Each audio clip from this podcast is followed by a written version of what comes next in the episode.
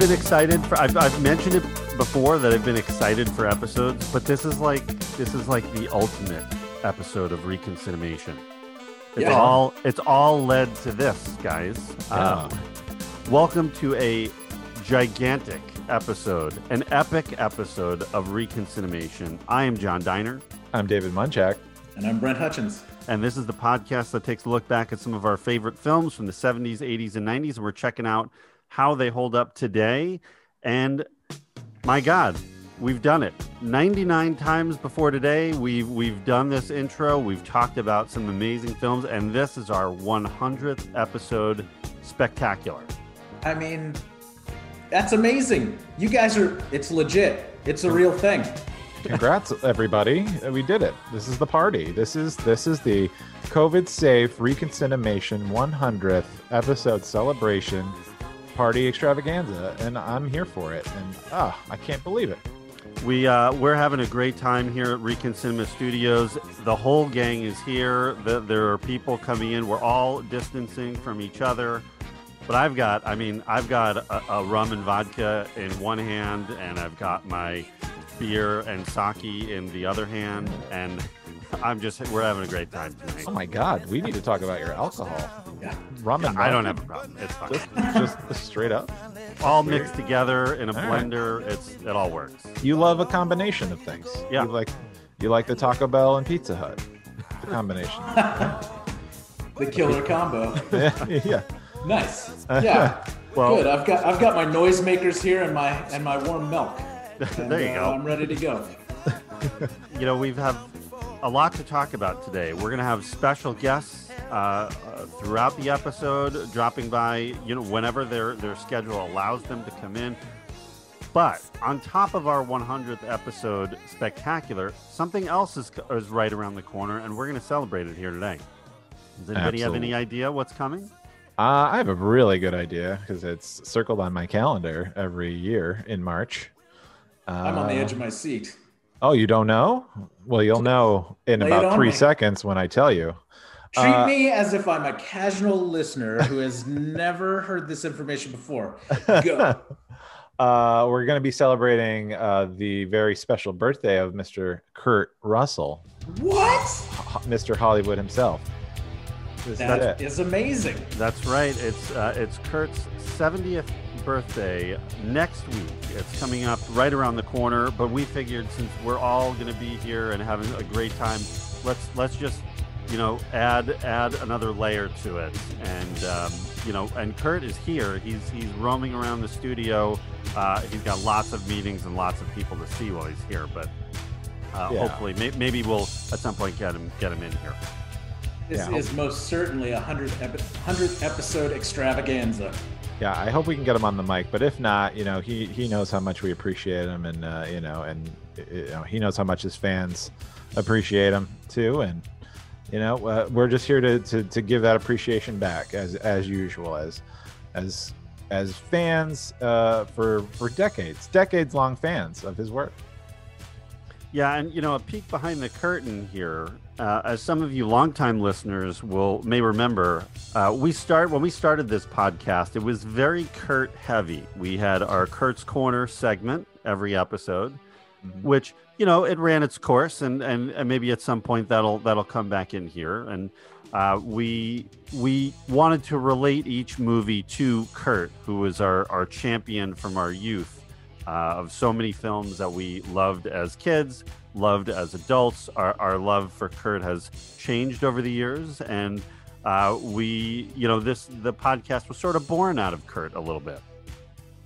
Yeah, I mean, it, you know, we, we sort of had a focal point. Uh, so Hollywood has so many talented and creative individuals, and you know, we're celebrating the films of the 70s, 80s, and 90s, and you know, that's that's sort of the the maybe the bread and butter of, of Kurt's career, and it would seem like a natural intersection uh, for us to to sort of honor him uh, as well as all the other stars of all the other films we were talking talking about week to week, and you know, I just I don't know how you resist. So it, it was like we just leaned into it. I think. Yeah, it's natural. I mean, Kurt was, uh, you know, Kurt was a big part of my life growing up in the '80s. Uh, you know, Big Trouble in Little China, Overboard, Escape from New York, uh, Backdraft, all big movies for me. Why not? Captain Ron. You know, who doesn't love Captain Ron? Right. Get a little of that going. That's good stuff. So we're going to talk about his career as well. Uh, you know, focusing on on different chapters of his career and and how he got started and where he is today, and uh, kind of a deep dive into Kurt, the man, the myth, and the legend. Excellent. Um, well, he's been doing. So what? What? Do we, where do we start? Do we start from his early days? Do we start? Do we work backwards from Well, the present? What do yeah, we I think I think we start, you know, right at the beginning. That uh, Kurt Vogel Russell was born on March seventeenth, nineteen fifty-one, in Springfield, Massachusetts. He is the son of Bing and Louise Russell. Now, Bing Russell, are you guys Bing Russell fans? Do you know? Do you remember Bing Russell from? It's maybe more your parents' thing. Yeah, I'm not. I'm not too familiar. I'm sorry. I, I, I also I think it was more my parents' thing, maybe even my grandparents. to be honest. yeah, probably. now, Bing was an actor in the uh, the 50s and 60s, and uh, he was a star. But he also was a uh, was involved with minor league baseball teams, and is the really the one who who you know guided Kurt into the acting profession and the baseball and his short lived baseball career, which we'll get to. But Hmm. Kurt uh, was started out acting in 1962 and 63 uh, there's you know he's not really credited in a lot in 1962 but de- he, he appeared in dennis the menace the original television series as kevin in an episode there. I think that was the very first time uh, he was he was filmed. His image was captured on screen. Uh, but Mhm. some credit it to an elvis presley movie called it happened at the world's fair. He's like a kid that comes comes up and kicks elvis in the shin which is funny because he would circle Elvis Presley kind of throughout his career. Yeah, he's, a big fan. big fan. Certainly. Yeah, I mean, geez, he, he's had at least three or four more uh, Elvis-related projects in his life. I think. Yeah, and, Uh, and maybe we haven't seen the last one yet, too. Who knows? I- Yeah, there could be more. Son of Elvis. Kurt uh, gets involved uh, basically at the age of 12 and 13. He really starts getting a lot of roles uh, on television as as a child star. He he was the lead in a show called The Travels of Jaimie McPheeters. That's a Mhm. that's a that's a name. Some of these shows, you know, aren't you can't really have it. There's no access to them anymore. Yeah, Some of they're, the bigger impossible, ones. they're impossible to find. Yeah. Right? Like you just can't. Right. Yeah. Well, some a show like that, you know, I I don't know where you could find it, but there's like The Man from Uncle, Gilligan's Island, The Virginian, um, Gunsmoke, you know, some of those more popular shows. I don't know how if you can track down like I know they're on like this TV and some of the Western Channel and uh, like regularly, but I don't do those are, are those on like Netflix or Amazon? Ooh, I don't know. I'd have to check the Yeah, check we'll the to streamers.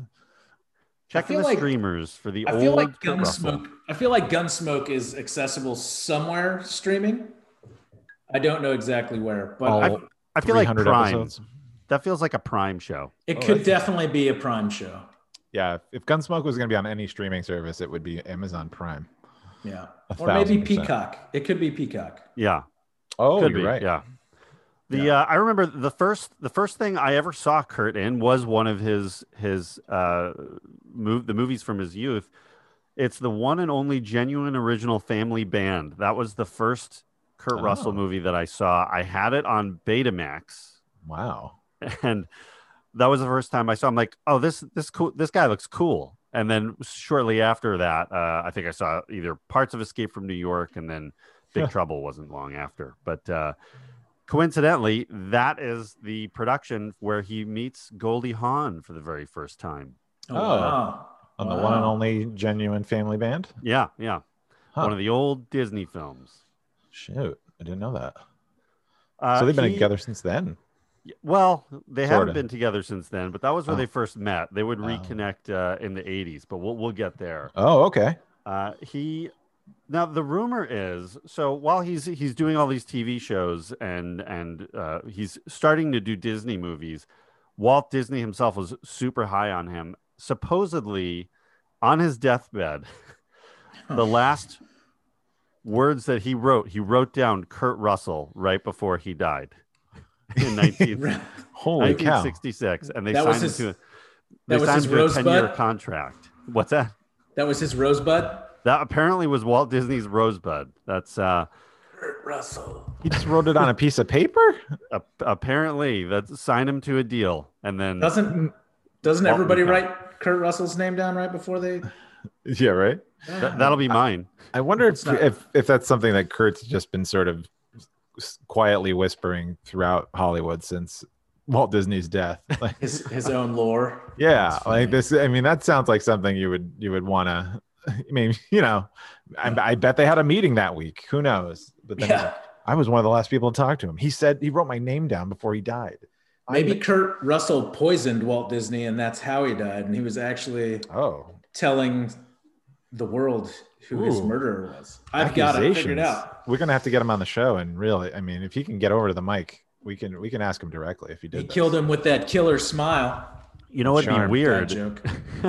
It'd be weird if on if if Kurt Russell ever does pass away, if on his deathbed he writes down Walt Disney. That, That's if it'll come full circle. Yeah, I have a that's how it feeling. works. What happened?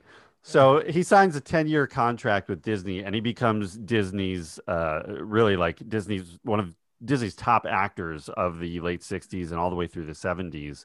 Uh, he does uh, David, your favorite trilogy, right? The Dexter Riley trilogy. The Dexter Riley trilogy, absolutely. Start kicking off with the computer wore tennis shoes. Absolutely. Yeah, I think that's the first movie that I actually re- remember him from, or the first like instance of of of seeing him. You know, mm-hmm. Mm-hmm. watching the Disney movies back when I was a, a kid.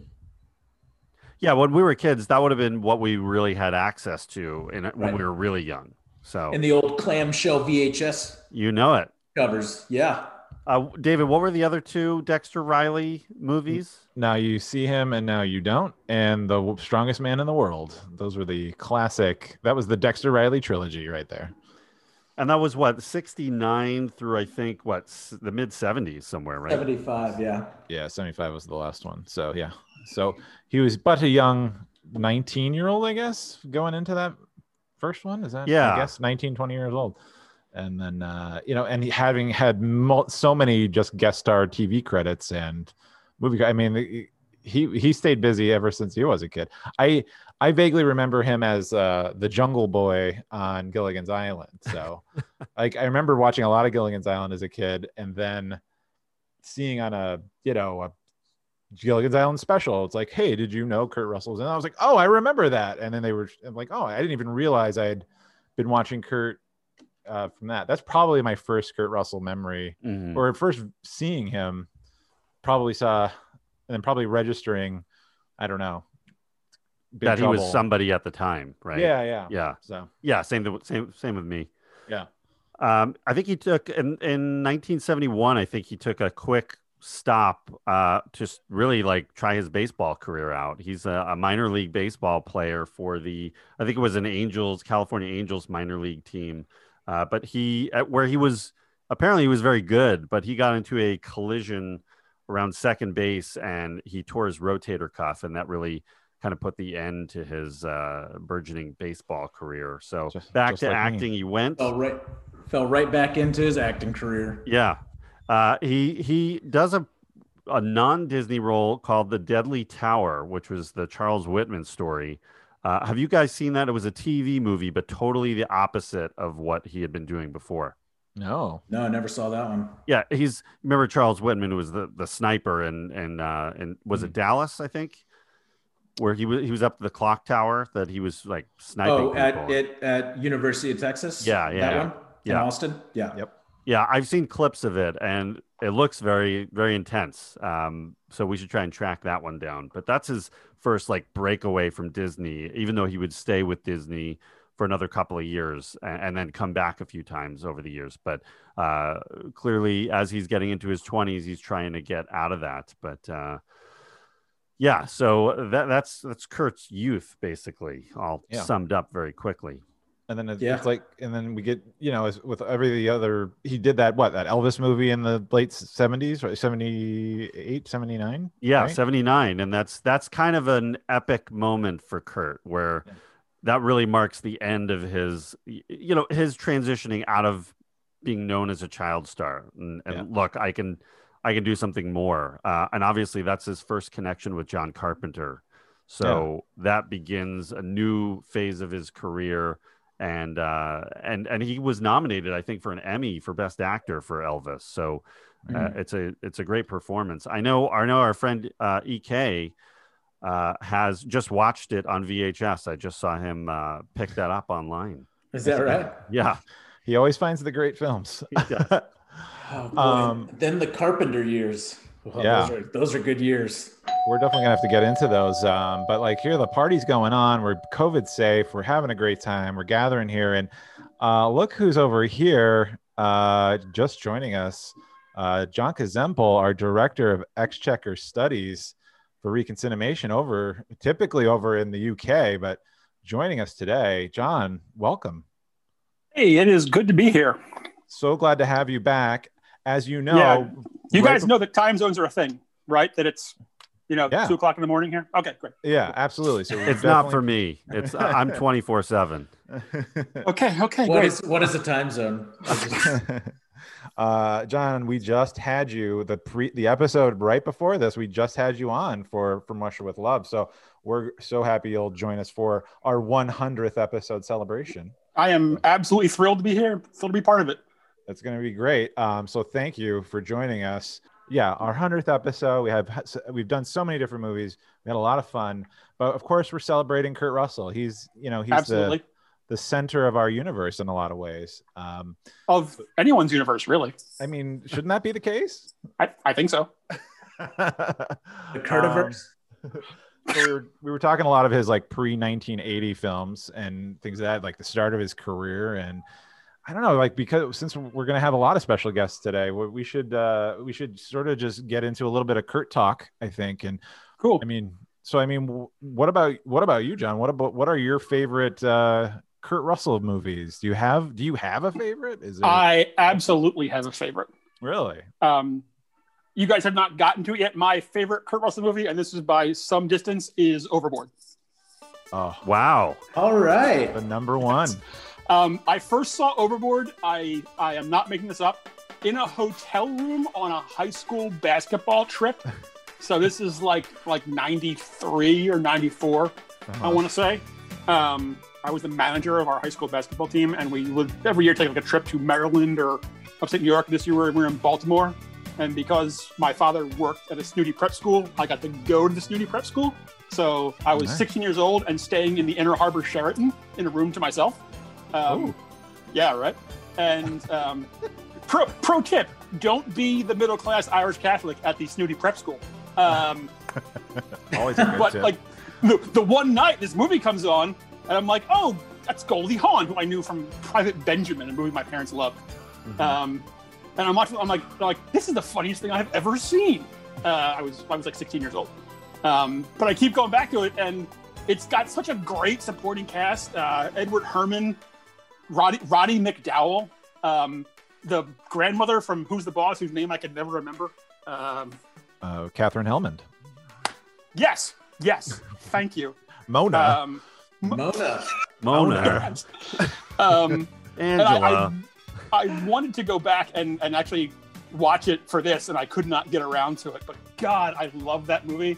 Um, I love Goldie Hawn. She is one of my favorite comedians or comedians of any gender, plural. She is just so great in almost everything. Yeah. And the two of them, like you can see sort of how they've been what they've been for so long because two of them together like explode off the screen and I love yeah. it. Oh yeah. The, well, the chemistry the chemistry between yeah. that movie is just phenomenal. I mean, obviously based off what was going on in their real life, but it's just Yeah. I mean, you, you, you they, they always say you, you can't fake chemistry, and you really can't. But when it's really there, oh my god, it's so great to watch. Yeah. The the best thing about that movie too is the poster.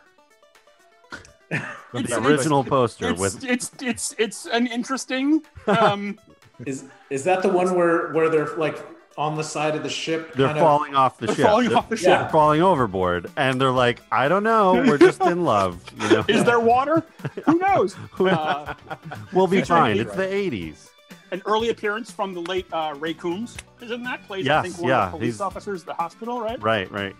Um, who was a, a before my time, but like a beloved stand-up before he was on Family Feud. Um, that's what it was. I, you, have any, has anybody here actually seen the Elvis miniseries? The I have not actually. No. It is No. surprisingly good. Wait, which one's this? The Kurt That's Russell Elvis the- show. Yeah, The the, John- TV the John movie from Carpenter one. '79. Yeah. Oh, it's Yeah. I thought it wasn't a one-off. It was a miniseries. It was multiple. I just one was two episodes. Oh, it could be. I thought I I'm not familiar enough with it, which I. It's been a very long time, but I saw it. So I'm, I'm like, like this is like you, you're conditioned to like TV, movies, miniseries, whatever. Are like, "Ugh," and I'm like, no, he's awesome in this. Uh, well, he's well, yeah, it was it was a but- huge it was a huge transition for him, and that's where he Yeah. you know really said, "Hello, world, I'm here. It's Well, it's me, Kurt."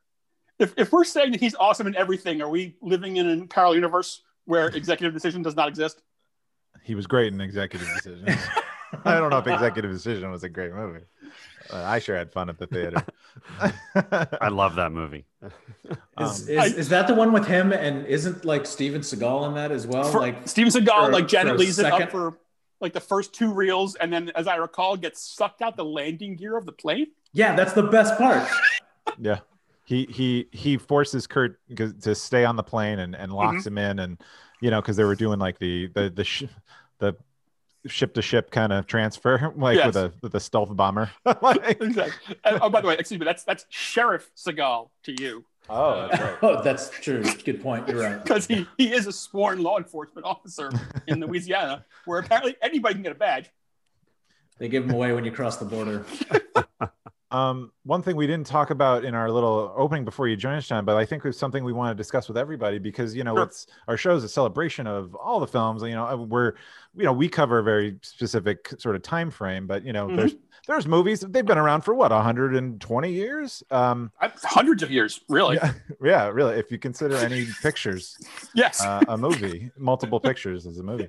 Um, but like, what about like, you know, this is like kind of a, I don't know if it's a loaded question or, or too much, but like, is there like a, a film that you first fell in love with, or the film that made you fall in love with the medium? Like that, okay, that like move this movies are like a real thing, or you know, what what brings you that joy or that that origin story for film for you? Um, yeah, there's there's two.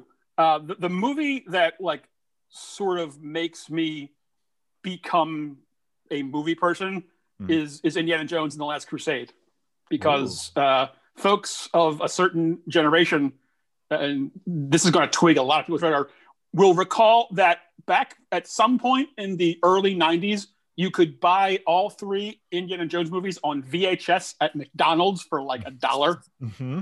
Mm-hmm. um, and we had them. And my sister and I watched Last Crusade. I'm pretty sure every day for about a year. yeah. Um, It- I, I can still like recite that screenplay from memory. Uh, that Ghostbusters and The Big Lebowski, and wow.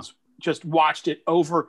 And then, and, and it wasn't because it was like I got all the weird, you know, father son dynamic stuff.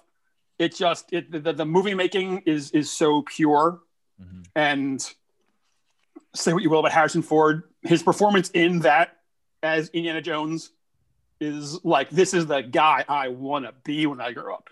You know, not Yeah. Dr. Jones, Indiana Jones. Yeah. And and it's I still say that the tank chase scene in that is the best action sequence ever set to film. yeah. Yeah. It's, I mean, uh, there's, there's cool sequences, but that is so great. It's all character driven stuff too, and I love Mhm. it. Um, and yeah, and then when I was in college, I saw um, LA Confidential, Mm. and as an adult, relatively, that was the first time I was ever aware that oh, you can transcend genre and take sort of the tropes and the trappings of a genre and use that to tell a story about something else. That was the movie that twigged me to like basically that that screenwriting was a separate thing that you could do and be unique in it. And that turned me into the monster I am now. Monster. James James Ellroy and Curtis Hanson. There well, that's that's why you're on the payroll here at Reconcinimation Studios. Um, those are those are great movies. Those are like just perfect movies to be like. These are the movies that made me like a Yeah. fan. Like those are perfect. Yeah, because like Last Crusade is basically a perfect a perfect of a a perfect version of that kind of movie, right? It's it's like that and Oh, Back yeah. to the Future are perfect from from script to screen, right? And It's- as as far as I'm concerned, anyway. Back to the Future still like it's been a couple years, but every time I watch it, and I, I mean, I learn more about like the art and the craft of films still as I get older. Yeah. Every time I watch Back to the Future, I'm like, holy shit, how is this movie this good? Yeah. Still, You know? like it, It has no right Still, being yes. good. Like the, the pitch and, and and like literally the pitch is, hey, what if what if a teenager goes back in time and has sex with his mom? And that's where this movie came from and it becomes this Yeah. and it's just so annoyingly you know gallingly perfect Mm-hmm. every single thing in it and it's just james anything with james tolkien is like automatically great but that's good. that's good. It's it's fun for with Back to the Future. There, there's a there's a couple documentaries about it, you know, for for fans of of it. And Spielberg was interviewed in one of them. And at the very end of the documentary, uh, just sort of summing up Back to the Future. And I'm going to kind of butcher the quote here, but he said, "Back to the Future def- basically defined the taste of movie theater popcorn." And I think that's like such a perfect way to that is- sum it yeah that's such an evocative way to like distill the movie down to one thing Yeah. Um, so I'm a big fan of that. But um, and it's well, you know, and this kind of like leads into uh, my, my our other question I sort of want to talk about. Like we do, it's reconcinimation. You know, we go back and look at all these other films, and uh, sometimes we've never seen them, and sometimes we're revisiting. So in this like last insane year that we've been in, is there is there a film that maybe even this year or just recently in the past that you kind of rediscovered and maybe saw it a different way or you know, s- s- saw There- differently? yes there is. It's not as sort of far back in the recon cinema canon. Yeah. um this was maybe two two years ago three years ago. Um fired tv one day and caught it was it was two minutes into uh batman begins. I'm like shit i ain't do anything. I'll watch batman begins. Yeah. and i'm watching this and batman begins gets overshadowed by the dark knight and the dark knight rises and everything.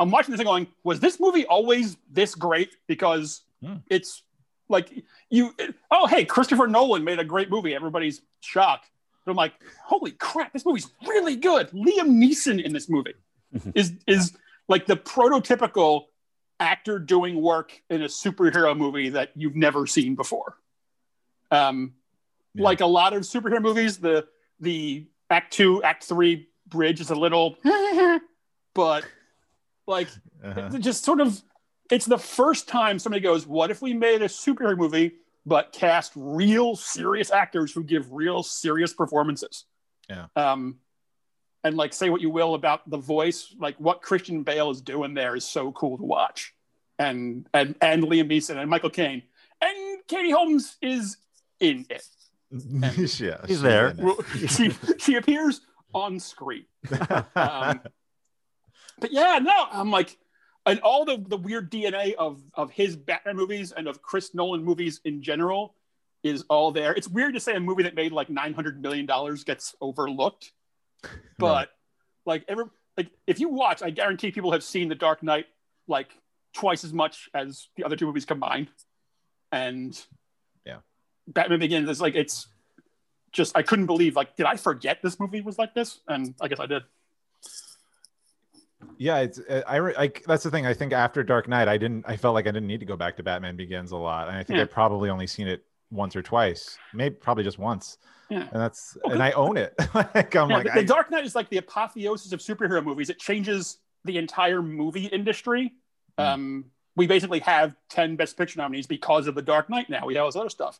yeah. Um, and there's this little this little Batman movie with Liam Neeson, and it's just surprisingly great. yeah oh that's great oh man Yeah. aren't movies great guys I- Movies. Abs, it's it's this.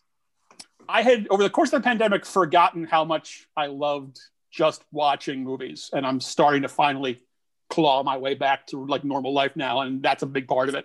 Yeah. Remembering like, oh my god, this is I love this. This makes me feel good. Let's stick with it. Great point. Batman Begins is awesome. Absolutely. I, A lot of, lot of great movies, man. You you you nailed it. That's awesome. listen, I mean, I also one of my favorite movies ever is Top Secret. So it's not like I'm you know, up in my ivory tower. I absolutely love Top Secret. Nothing Top wrong Secret. with that. Possibly Val Kilmer's best. So yeah. Not, not possibly. I mean, Yeah. like Tombstone, um, Yeah. that David Mamet movie with the Karate guys, and Mhm. Top Secret. Red Belt. Those are that, those are Kilmer classics. Uh, I love, I'm a big fan of Top Secret. Um, I just finished my tunnel. I mean, it's got a cow with boots, right? That's the same. That's that's the one. Yeah. Yeah, it's got Oh, that. It's that's got it. uh, Der Pizza House in Germany. Um, Pizza House. how do we know he's not Mel Torme? I, lo- I'm, s- I can do the whole time then just quoting bits from Top Secret because that's not helpful. That's awesome. Um, uh, well, John, this was great. I love love that you could stop by during our big party uh, and celebration. Thank you for joining us. no, Um, f- thank you for having me. This uh, is 100 episodes, you guys. I, I, I love what you're doing. I mean, you pay me to love it. So that, that helps. That helps. Yeah. yeah, but I, I, I said I'm a big fan of the studio's work, and eventually, as soon as Her government gets off my back, we can actually start paying other people again. Absolutely perfect. Uh, well, that'll be great. Well, um, if you if you'd like, you want to wish Cap- Kurt Russell a happy 70th birthday, and we will. Uh, oh, pardon me.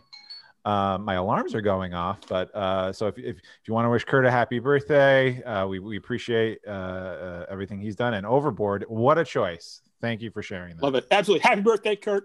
Thanks for everything. Don't remake Overboard again. yeah, No Not again. No. Yeah. excellent, John. Well, thanks so much for joining us. Uh, we'll Guys. we'll be we'll be seeing you again soon. Thank you. Looking forward to it. We'll see you on Goldfinger. Awesome. Can't wait. Take care. See ya. Oh, what a Wow. what a joy that was, What a What- what a great stop by. And there he goes. He's gone. Oh man, what a what a guy. That Uh, was but incredible. Holy cow. Overboard. That's a that's a top level pick. That's It really fun. is. It's Yeah. a it's a great pick. I feel like we're, we're going to hear about Overboard again tonight while we're talking. Oh yeah. for- We're we're not done talking about Overboard. No, no, no, no. it will circle back. We're just scratching the surface here. Yeah, Yeah. we're just we're just hitting to, uh, Kurt into the 80s, right? Is that where we where we kind of left off? Yeah, Yeah. in the 80s. What was he doing? So actually, and we covered uh, one of his very first movies of the '80s, which uh, we covered last year, "Used Cars," also directed by by your friend Robert Zemeckis, Yeah, the guy, my friend, my friend. your person, dear personal longtime friend. Yeah, I, I text him. We have a Yep. texting relationship. Me and Uh, the stars of you- ER. If you want to hear all of our our deep dive thoughts on used cars, you can definitely check out our episode in the archives at www.reconcinimation.com. Uh, that movie, you know, I don't know how well that one's aged. We had some thoughts about it, but uh, again, it gave Kurt a chance to expand his horizons a little bit and do something different. So uh, that was good for him. But it's really the next film is already an iconic role. And of course, I'm talking about his second collaboration with John Carpenter, Escape from New York. Escape from New York. The, we also covered that one on this show. Now, did you? When when did you cover that one? One of our very first episodes. Episode That number- was our very first episode, exactly. Number Numero one. Uno. Mhm. Escape from New York, Absolutely, Mr. Snake Plissken. which What, a, what an iconic role. Yeah, and and it's ru- Snake Plissken. Kurt has said that that is his favorite. That is his favorite performance uh, out of all the characters he's played. Uh, Snake is the one he's is nearest and dearest to his heart. And when they uh, apparently a few years ago there was talk of rebooting it with uh, was it Gerard Butler playing Snake, and Kurt like put his foot down and said no, absolutely not. It's Mhm. not going to happen. I'm Snake Plissken. Yeah. No thanks. I, I think that was probably for the best. I mean, we'll talk about Escape from L.A. a little bit later, but uh, Brent, since you were, hadn't joined us on the show yet at that point, what are your thoughts on Escape from New York? You a fan? I mean, sure, I'm a fan, but to be honest, it wasn't one of the movies of Kurt Russell's that I watched over and over and over again. I do like it, but I don't think I actually saw it until Escape from LA was about to release. And I knew that there was this, you Mhm. know, a huge kind of like pop culture um, Snake Plissken push for when when Escape from LA was releasing. So I went back and I watched it and I really enjoyed it. Um, but at that time, also like just that storytelling was kind of different than the storytelling at that time, and it was you know it felt a little outdated to me by the time I finally did get around to see it. But um, but I did enjoy it. I think it's good. I think the Snake Plissken character is is awesome. I mean, he is he is iconic for sure. Uh, when you when you list some of the some of the most iconic in in film history, he's in that list. So I I, I get it. I like it. Um, but it wasn't wasn't one of the ones that really like molded my my um, opinion on Kurt Russell and his and his kind of career. Yeah, mm. yeah. I was actually late to the party, very late to the party on Escape as well. I did same thing. I didn't. I I knew of it. I'd seen pieces of it, but it wasn't until Escape from LA came out, and that's when I was like, oh yeah, all right, now it's time. Let me see that. And I fell in love with it, and that was kind of the beginning of. I saw that right around the, the time I saw Halloween, or like really sat down and watched Halloween. So somewhere Yeah. at 95, 96. See, you had your uncle who was always like kind of, you know, like teaching you to appreciate like those 70s movies and things like that. Like I never I, I didn't really have that influence. So like my big, you know, I didn't I didn't really watch or focus on any of those films until probably we got into film school, right? I Mhm. mean, some of them I've seen, you know, of course, like Godfather and some of some of the big ones, but but a lot of them I hadn't because I didn't have that kind of like film influence growing growing up. Um, but yeah, man, I, I imagine if you know I'd seen it when I was earlier, like it would have been a different story. Or if I or if I had had kind of that '70s uh, filmmaking Mhm. um, kind of style more ingrained in my in my appreciation for films, you know, I, I probably would have would have uh, latched onto it a little bit stronger. Yeah. Yeah. Well, uh, well, I'm glad at least you did eventually come around to seeing it, and and it was too bad that you hadn't connected with us on live on the show at that point. But Yeah. maybe when we get to episode 1000, we'll just start over and we'll we'll cover it again. Yeah, absolutely. um, We have Let's to re- we, we reboot the, the, the show and just Re- do every yeah. every movie again. recon cinema, recon cinema boot, Re- recon cinema reboot. Rico Alright. Cinnaboo. Or just reconsider. Is it Canadian? I don't know. Sure. Uh, okay, so after Escape from New York, Kurt takes a quick trip back to Disney for The Fox and the Hound, which I never realized came out the same year as uh, as Escape. I thought that I had always thought that was more of a '70s movie, but it did. Uh, and then coming right back to Carpenter uh, with The Thing, which Yeah. is one of my uh, I really can't wait to cover the thing probably next year. It's uh, it's my one of my probably top 3 films period. I mean, I love the thing. I'm kind of obsessed with it. I've got the board game, I've got all the books and uh, which the board game's a great time as long as you That have board game people. is awesome, but it's frustrating as fuck. Yeah. It's so hard to win. It's very hard.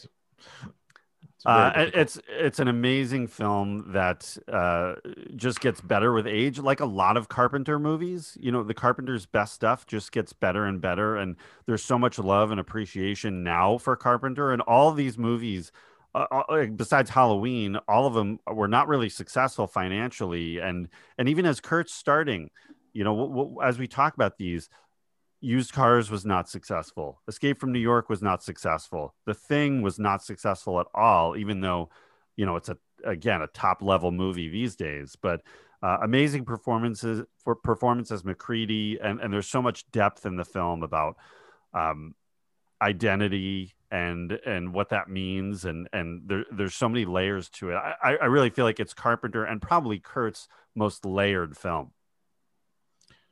Uh, yeah, I, I kind of I, have to- I have to agree with you there. I came to the thing party late, uh, late in the game, uh, and I can't believe how good that movie was for, especially for like, I don't know, I didn't know what I expected. I mean, I know I was I was aware of the film and all of that, but man, like Kurt just, uh, I mean, everyone in it it's really is really good. Like they really are effective with how these characters are supposed to, how you're supposed to buy into. Um, you know the, this sort of this mystery this horror mystery that's going on and uh and Kurt, I you know even t- to this day, I still can't tell at the very end. Uh, is he is he is he still with us? Yeah. Is he? is he not? Will there be a sequel? Probably not. Probably Even though not. They've talked about it. People want it, but Yeah. There's Yeah. been video games and comic books, and you can get into it there, but uh, I don't think they'll ever go back to it. And yeah, that's probably for the best. It keeps you know keeps the lore of the original strong. Sure. But even after the thing, there's a streak of movies that Kurt does that m- many people haven't seen or haven't been talked about recently. Uh, the next one he does is Silkwood, which I, you know, I just recently watched and was much better. Than, I like, I, I don't know. I hadn't really thought about this movie probably since it came out. It's uh, starring him and Meryl Streep and Cher, and it's about uh, Karen Silkwood and the sort of conspiracy theory about the the nuclear energy plant that she worked at, and it's a true story where, or based on a true story where uh, she discovered things that the plant was doing and was making moves to expose it when she was uh, tragically killed. And Kurt plays her uh, significant other in the film, who also works at the plant. Great serious performance from him. Uh, it's a it's a really strong role. He was nominated for a Golden Globe for Best Supporting Actor, uh, and and it just it was it really his role really stood out to me that like he can act like he's not just the fun loving guy that we would know throughout the 80s he can really he can hit home runs you know to, to bring it back to his baseball career uh, as a serious actor as well He sure can hit home runs as a serious actor. Uh, um, I, I watched Silkwood as, as well uh, I, uh, uh, recently, and I'm I'm 100% with you on uh, uh, on your love for Kurt. I mean, uh, Meryl and Cher too. I mean, what a what a great core cast, and uh, they play so well together uh, on that. And um, I had never seen it before actually, so it was my first time visiting. Uh, Yeah, it's- you it's not easy to track down i mean like i had to actually go rent the physical copy at my local uh, brick and mortar video store Videotheque Shout out to Videotheque in South Pasadena. California. Yeah, it's probably good that you went there because I watched I watched a like a ripped version on YouTube and it was uh, quality quality not great. So it was it was a bit of a difficult watch. Oh, I see. Well, well, you know, you, you, you listen. You love movies so much. You're doing what you can to see all the greats. Yeah. I mean, that's the thing about Silkwood, right? Like that's another one that's really it's I mean, it's quite difficult to find uh, a copy to watch. Yeah, yeah and it's directed by Mike Nichols. I mean, that was I I just didn't realize like it was one I just hadn't thought about in a long time. And and when I looked at it, I'm like, wow, there's a lot of serious talent here, and it's a great. it- it- it's really an effective movie, and I highly recommend it if you're and even if you're just a Meryl Streep fan too. I mean, a- another one of her. She did it like right after Sophie's Choice, so Oh yeah. she's done so many amazing movies, and and Cher was also nominated for for uh, I believe a. I think she was Best Supporting Actress at the Oscars. She was nominated. Yeah, uh, I mean it's it's stacked. You know, I mean Silkwood, the cast, the I mean, you mentioned Mike Nichols, but it's written by one of the writers is Nora Ephron. You know, Mhm. who who Yeah. is also insanely um, talented and and you know, uh, so it's it, it was a good movie. I had also just recently seen it for the first time. I don't really recall ever seeing it when I was younger, um, but it was good. Just the quality of, of, of the platform that I was trying to watch on it was a, a bit sketchy, but, but uh, it's a really interesting story about the, that, you know, kind of this nuclear plant hiding, you know, its safety protocols and stuff. And, and, you know, it's a bit of a kind of in kindred spirit to China syndrome, although it's much more dramatic than China syndrome is. And it's told from this kind of the perspective of, of the, the, the, the employees of the plant Mhm. versus, versus, you know, um, uh, new, like a news, uh, right, the news crew. Yeah, yeah, yeah. right. So, Yeah, yeah, it's but a- it is good. It's a it's a nice little companion piece. Uh, I think. China Syndrome. That's a that's a great film. Not Kurt, but it's Michael Nope. Douglas. So Yeah. That's right. close second. So Yeah. l- nuclear horror uh, dramas, uh, you know, you got to have the best leading men. So you're talking Kurt Russell, you're Yeah. talking Michael Douglas. Uh, you know, who else are you going to get in the in the 80s? That's it. Yeah, And those, those those are your guys. as a, as a as a kid for years, I used to get the two of them confused. So well, you know what? If you look at their hair, sometimes it looked like the same head of hair. oh yeah, that's right. They knew how to do great with great with uh, feathering um, back Yes. in those days. Yeah. um. So, uh, oh, who's that? Uh oh. What? Some somebody's coming over here. Uh oh. Someone's here joining us at the 100th episode COVID safe celebration of Reconcinimation. There he is. There he is. Is that Joe Setta, our Reconcinimation's own director of myths and legends, back on the show? Hey, how's it going, fellas? Hey. Welcome back, sir. Oh, I, I'm I'm thrilled to be back. I'm, I'm excited to uh, to be doing anything. I got out of the basement. I got out of the lab. Yeah, yeah. yeah this, is, this is a party now. Like this Yeah. is exciting. You're out Woo!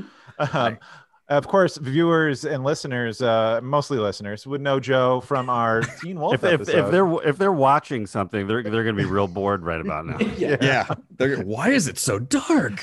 and they're not even It's talking. ridiculous. Yeah. this podcast doesn't play on my uh, my system. I don't understand. what is this? Uh, but Joe, you were back with us on the, the Teen Wolf episode where Yeah. we talked so long about Teen Wolf. You really did. I was a little concerned when you invited me on. I was like, I got nothing left Teen Wolf wise. That's it. That's the whole list. I Well, covered it all. The big surprise is we're not going to talk Teen Wolf today. What? Actually, we're, yeah, no, we're celebrating Kurt Russell's 70th birthday, Ah, uh, Kurt as well as our 100th episode. So we're so glad you can join us. yeah, no, Thank you for excited. being here. I, Um, I did. I was just listening in from from my office, and I, I heard a little bit talking about Silkwood, and I was like, "Yeah, I've never been able to track down a copy of Silkwood." Yeah, Oh, you Almost can't. impossible. I You saw the have one in trailer on YouTube. It looks good. That's, I have no idea. A Well, lot I of finally- shirtless Kurt. That's really well. That's yeah. Yeah. That's I a finally win saw right the there. origin of the the Silkwood shower. I didn't realize really know what that means, but that's Yeah. just the de- the nuclear decontamination. Yeah. Right. Uh, that, that's shower. apparently the lasting, you know, thing from that film because the movie itself is, is not out there. So yeah, it's hard. It's hard to find. Yeah. Um, but because we're talking Kurt, I mean, you know, we, so we're coming. you- We're currently in the mid '80s for his his career, but Mhm. uh, he's had a long career uh, for for 60 years. Uh, if, if more. If yeah, if not more. When was that Gilligan's Island episode? He's young in that episode, right? He's like 13 back then. I Oh, think, okay. or Yeah. In, in this in like 60 or maybe 12, 62. I don't know. Oh, okay. I think it was. Um, but he was in a Dennis the Menace episode too. Oh. I mean, he was so that's like one of his first credits, as we talked earlier on the show. But Yeah. Wh- So we're talking Kurt. We're talking all sorts of uh, of of his films. Do Yeah. you have a favorite or or multiple favorites? Like if you're gonna be like, oh, this is a Kurt Russell movie. Yeah, well, it- I, w- so I, as as I probably mentioned on the last when I was on, I did this this evaluation of my favorites of films recently because Yes. the the examine the unexamined life is pointless or whatever that's the phrase, right? That was Nietzsche. Yeah. I don't know, but in going through that list, what I've established as my favorite Kurt Russell movie was Tombstone. Hmm. Um, now the list was like there was a limit. Like I, I was I was removing the last couple years. So in all honesty, my favorite Kurt Russell movie is probably Once Upon a Time in Hollywood. But if you want to go with real Kurt Russell, it's probably it was Tombstone was the the highest ranking movie on that list. Um, I was trying to think what did, was the first thing that I remember Kurt Russell from, because when I was a kid, I I you, you, you Kurt Russell was always around, so you knew who he was. Like he wasn't, you know, he was a movie star, but I don't know why. Like I can't, I couldn't pinpoint like what was something I saw a lot when I was a kid, Yeah. and the only thing I can come up with, honestly, is Overboard. I saw Overboard. It seemed like it was on TV all the time, right? so I've seen Overboard o- over and over again. Not in a while, but um, that's that was what occurred to me. It was like that was probably my real introduction to Kurt Russell was Overboard. So. So like when you think Kurt Russell, that the image of him from that poster or in that with Goldie. It's yeah, the where they're both like It's- falling in the it's poster. the like- poster. it's Yeah. the poster every time. Come on. yeah, I really think that's what it was because like I didn't see Escape from New York or The Thing until years later. Uh, I saw Big Trouble in Little China when I was a kid, but I, I only recently watched it again because I, I really didn't remember a lot of it. Um, but yeah, like trying to think of like when I was a kid, like 80s movies, that was probably it. Uh, and then going forward from there, it was like in rapid succession, it's like Backdraft and Tombstone. And like then I think it was really cementing the, and Stargate was right then, you know? Yeah. Yeah. Um, so I would say that was probably that's probably my, my my memory. One of his rare kind of light romantic comedies, really of the time I of ever, I guess. Really, he's not a really a romantic comedy guy. Mm, that's Um, true. So I think that that why Overboard is such an odd movie in that regard. So I have a different perspective on Kurt Russell. Is, he's this romantic leading guy instead of just you know killing guys. You know. So yeah. yeah. We uh, we Uh, seem to have a popular uh, Overboard is getting a lot of votes. It is uh, getting a lot of votes. Yeah, Yeah. it So- certainly is. I think when we when it, the time comes to cover Overboard on the show, we we're just gonna have to have a big giant roundtable discussion. Yeah. yeah. Everybody's got the- something to say. Yeah. It's going to be the 200th episode, and we're just going to be talking overboard. Just Overboard. Yeah. I think that's fair. It's gonna be a five-hour episode. We're just Yeah. gonna go around the table. It. And we Talking could just about like it. we could just like rip apart the remake. Be like, no, Oh. not that. No, Yeah, no, no, no. We don't talk about that here. pointless garbage. That does Yeah. not exist in this world. Yeah. Um, Um, One but of the now, things that oh oh, sorry, I'm sorry. go, ahead. Oh, I was going to say one of the things that sticks out of me most to Overboard is that incredible shoe closet that he makes, and I'm just like, It's amazing. how can she Yeah. be so mad about that? Thing's amazing. It's like I want one. Yeah. You can see how the movie ends. Like it all makes sense. Like just see how it plays out. Like, Yeah. And the Um, song at the end too is just the uh, it's fantastic. It's glorious. uh, Yeah. The- The only thing I was going to say, the only other thing I wanted to add to this was that I was also trying to think, what do, what do I consider the best Kurt Russell movie? Because I think that my opinion on this is a little, you know, but again, I love Once Upon a Time in Hollywood, but it's so new that like I can't properly put it in place. But I would say if I had to re- like in, really be honest, I think what I think is the best Kurt Russell movie is The Fox and the Hound, which I think is just fantastic. And I don't think people talk about The Fox and the Hound like in the Disney canon, but really in in almost any collection of discussion. Joe, So- e- everybody here at the party just stopped. It was like the record, you know. yeah. Oh, was everybody just ripping apart The Fox and the Hound before I showed up? we were ripping it apart, but that's that's uh that's really a surprise. I, I gotta be honest, like I really like the Fox and the Hound. Like I think I think that's a real underrated gem. Like love the Fox and the Hound. Yeah. It, I I I agree. I, I wouldn't say that's my favorite or or his best in my Yeah. opinion, but Yeah. that is a great. It's a Disney movie that I have watched, you know, in recent years, and I think that still holds up. It doesn't Yeah. Yeah. feel as much of a, a of a kids movie as the rest of the old school Disney movies do. So Yeah. definitely Yeah, there's that. And to your point, Joe, I think uh, for a Disney classic, like it definitely doesn't get talked about nearly enough. It really doesn't. I mean, that was from that bad Disney era, like everything from I don't know the early '70s until Little Mermaid. Like there, Yeah. there's not a lot of great movies in there, but but I think the Fox and the Hound gets lost because of that, because because of where it is. Yeah, you're Absolutely. absolutely, right. yeah. yeah. I have to give that another shot because I Oh. was not into it as a kid. It's a dar- I mean, it's a dark It's- movie. Like it's It is. But yeah. Oh. but but it's good. I mean, it's not dark and lousy like the the, the Black Cauldron. Like it's not bad. Like, it's, you know. I imagine it's streaming on the Disney Plus, so I, I might have to go fire that up. Yeah. There's even Uh, the sequel, which I've never seen. I have no idea. the Fox and the Hounderer, Re Fox, Re Hound. Yeah. Yeah. two fat, two fox, two hounds.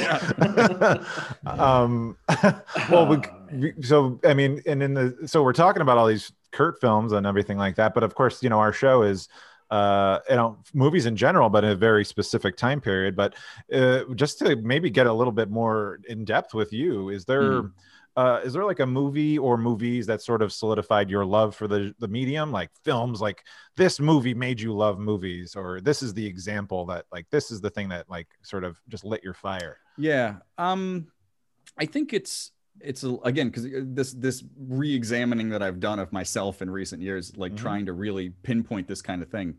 Mhm. Um, it seems like to me I didn't realize good movies existed until I was about twelve. You know, up until that point, like so. Figure I'm I was born in '79, so figure all the 80s it's just popcorn and and and these are i mean great movies movies that still hold up but i i don't think i really appreciated the medium until the, you get into the early 90s and at that point honestly it's like 92 is when it really hooked in for me. Mm-hmm. So i would say like to to answer that i'd probably say unforgiven was probably the first movie that i mm. really realized was a great movie and like changed things for me you know? Like mm-hmm. it wasn't like later movies that like blew my mind. Like it's not that kind of movie but it was still like you could see it's operating in a slightly different way and it's just it, it wasn't the kind of popcorn kid stuff you're watching before that. even though i'm 12 but like you guys all get this like Oh, you talk to regular people it's like oh i didn't realize you know kids movies or whatever i was still watching kids movies when i was you know until i was 18 but you know when you really are into movies like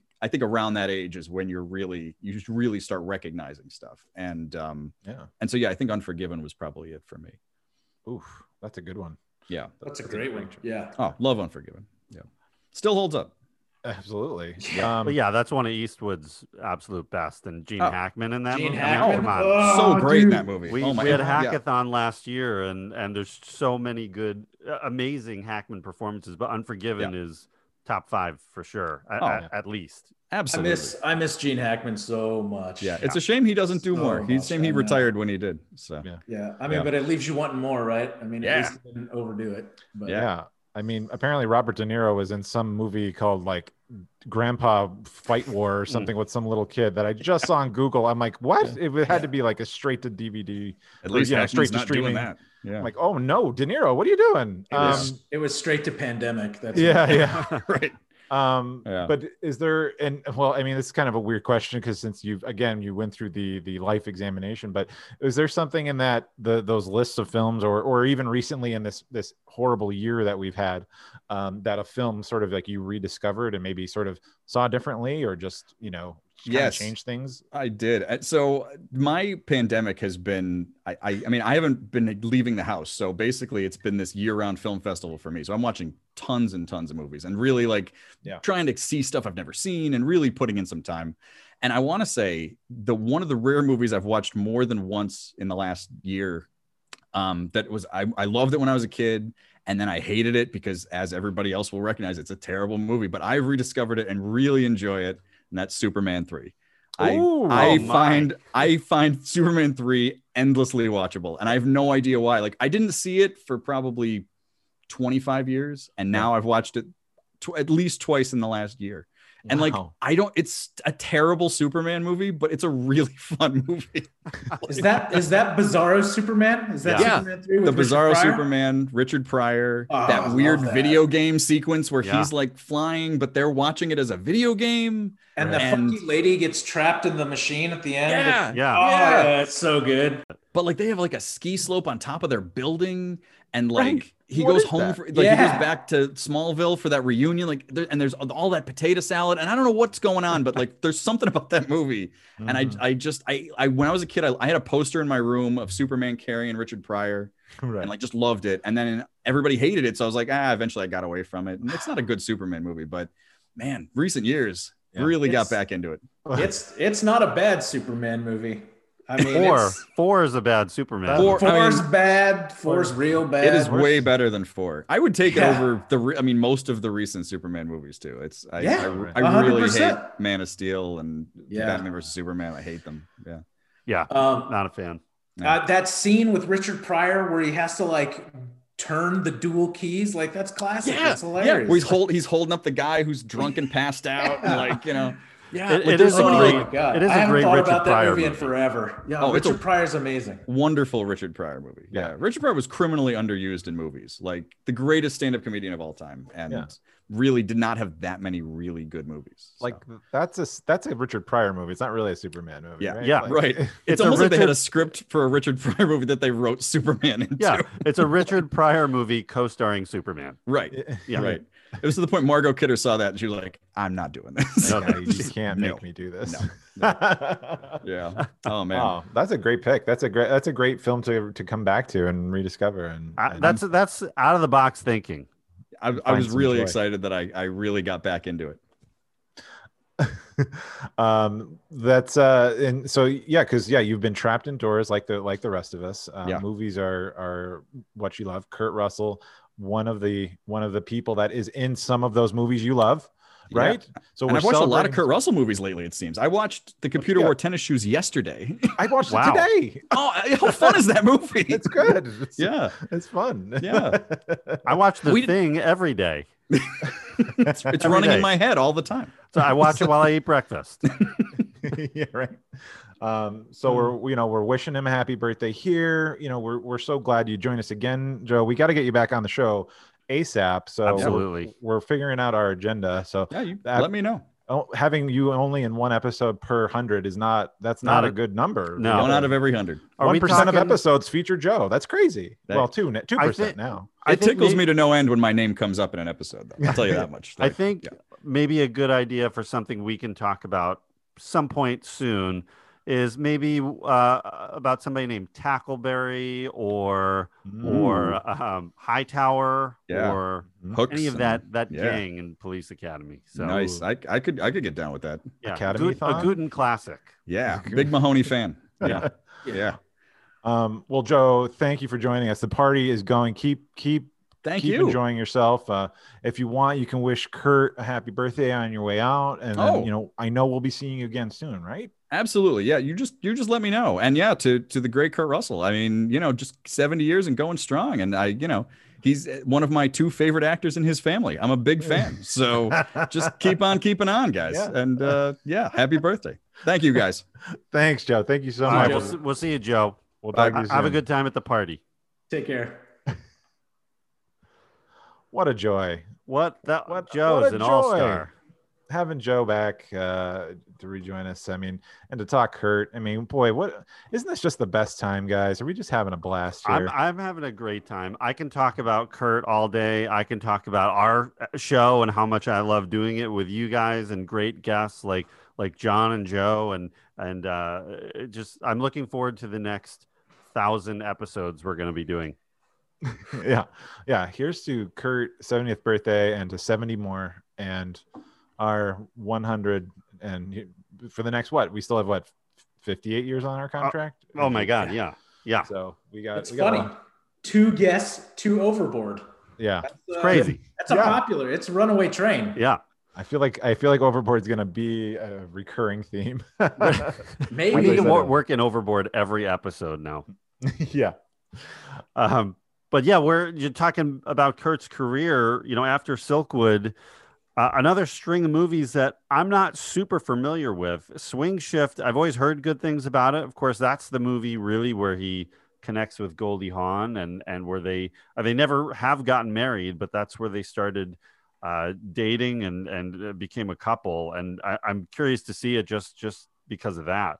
Um, there's also the Mean season, which uh, I've again got terrible reviews when it came out, but I have a feeling it's gonna be one of those that's aged better. But another serious movie where he plays a reporter. Um, who's seen? What about the Best of Times? Have you guys seen that one? I haven't seen it. Yeah, it's but that's the one with Robin Williams, and it's uh, directed by Roger Spottiswoode, who we recently talked about briefly when we covered Shoot to Kill a couple months ago. Oh yeah, Spottiswoode. Spottiswoode. Spottiswoode. Uh, Uh, but that brings us to collaboration number four with John Carpenter. Oh boy. That's right. It's Big Trouble in Little China. This mhm. one. This one, you guys. This is the one. This this is it right here. This is the one. This is the one. This is the one for me for sure. Anytime I think of Kurt Russell, this is the movie that I immediately think of when I think of him. Like it is, and then and then everything else just falls falls in order behind it. But this is absolutely this is like for me quintessential Kurt Russell, like without a doubt. Absolutely. Yeah. This was, uh, I saw this, this, there's actually a number of Kurt Russells that are in my grandma collection. That's, that's movies that I saw in the theater with my grandma when I was really young. Uh, and this, I loved it. I saw it in the theater. I think I only saw it once, but I loved it. Loved the, the Drew Struzan poster. It's Yeah. probably my all time favorite poster just because there's so much, there's so much life to it. Yeah, so And the- fun.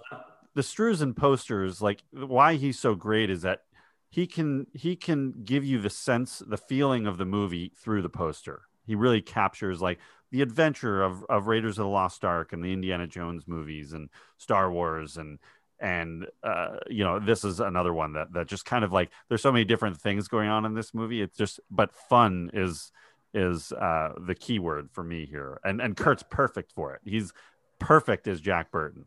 Yeah, I mean, I, I couldn't agree more. And what's funny though, what I found like in the years since and more recently is that there's there's there's definitely a divide. Like there are people, there's like two sides to this. There are people who love this movie and people who cannot stand this movie, and it's like it- it's hard to find people in between.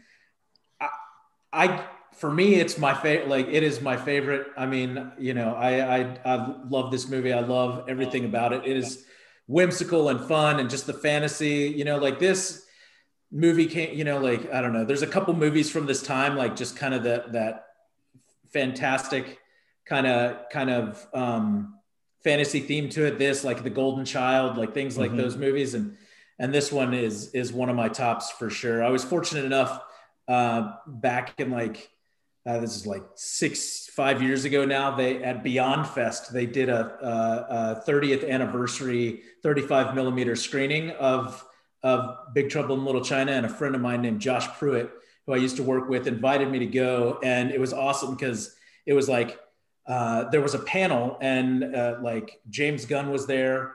Uh, they brought in Kurt Russell. James Gunn was kind of like uh, emceeing because he and Kurt Russell were doing Guardians, uh, right? Guardians Volume Two at the time, and and uh, you know Kurt came out and did a whole. They did like forty five minute interview and conversation and talking about things, and it's just then we got to all watch you know the the kind of the the new print, the thirty five millimeter print. Mhm. It was just it was an awesome time, and it, and it rekindled my love for this movie that that uh you know I hadn't seen in a while since then, but but uh yeah anytime i think of kurt this is the movie that that that pops to mind for sure It, it, it- for me too. It's that's it's the mo- when you say Kurt, even though it's not my absolute favorite, it's up there, and the one that pops in my head is is Jack Burton.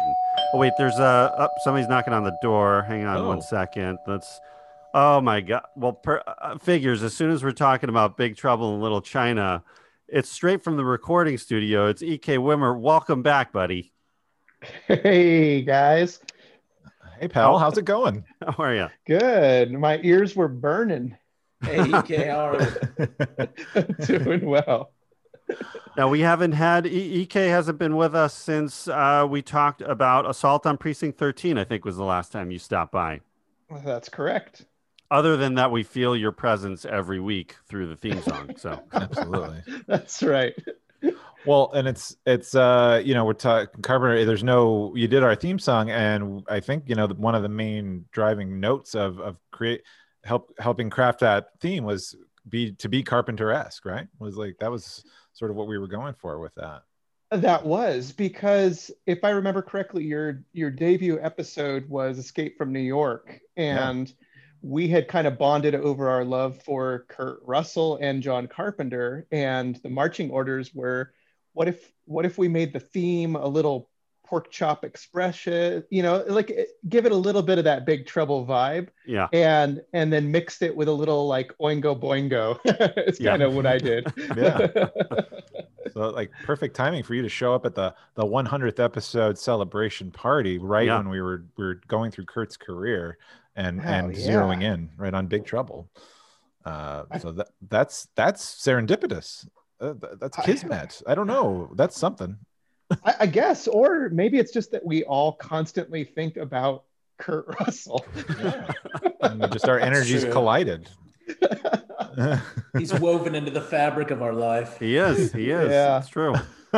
Uh, Ek, you know, so we're we're kind of walking through Kurt's career and uh, Yeah. talking about our own personal Kurt memories. But what's uh, what's what's your favorite Kurt movie? What's whether it's his performance or the movie as a whole? What what sticks out for you?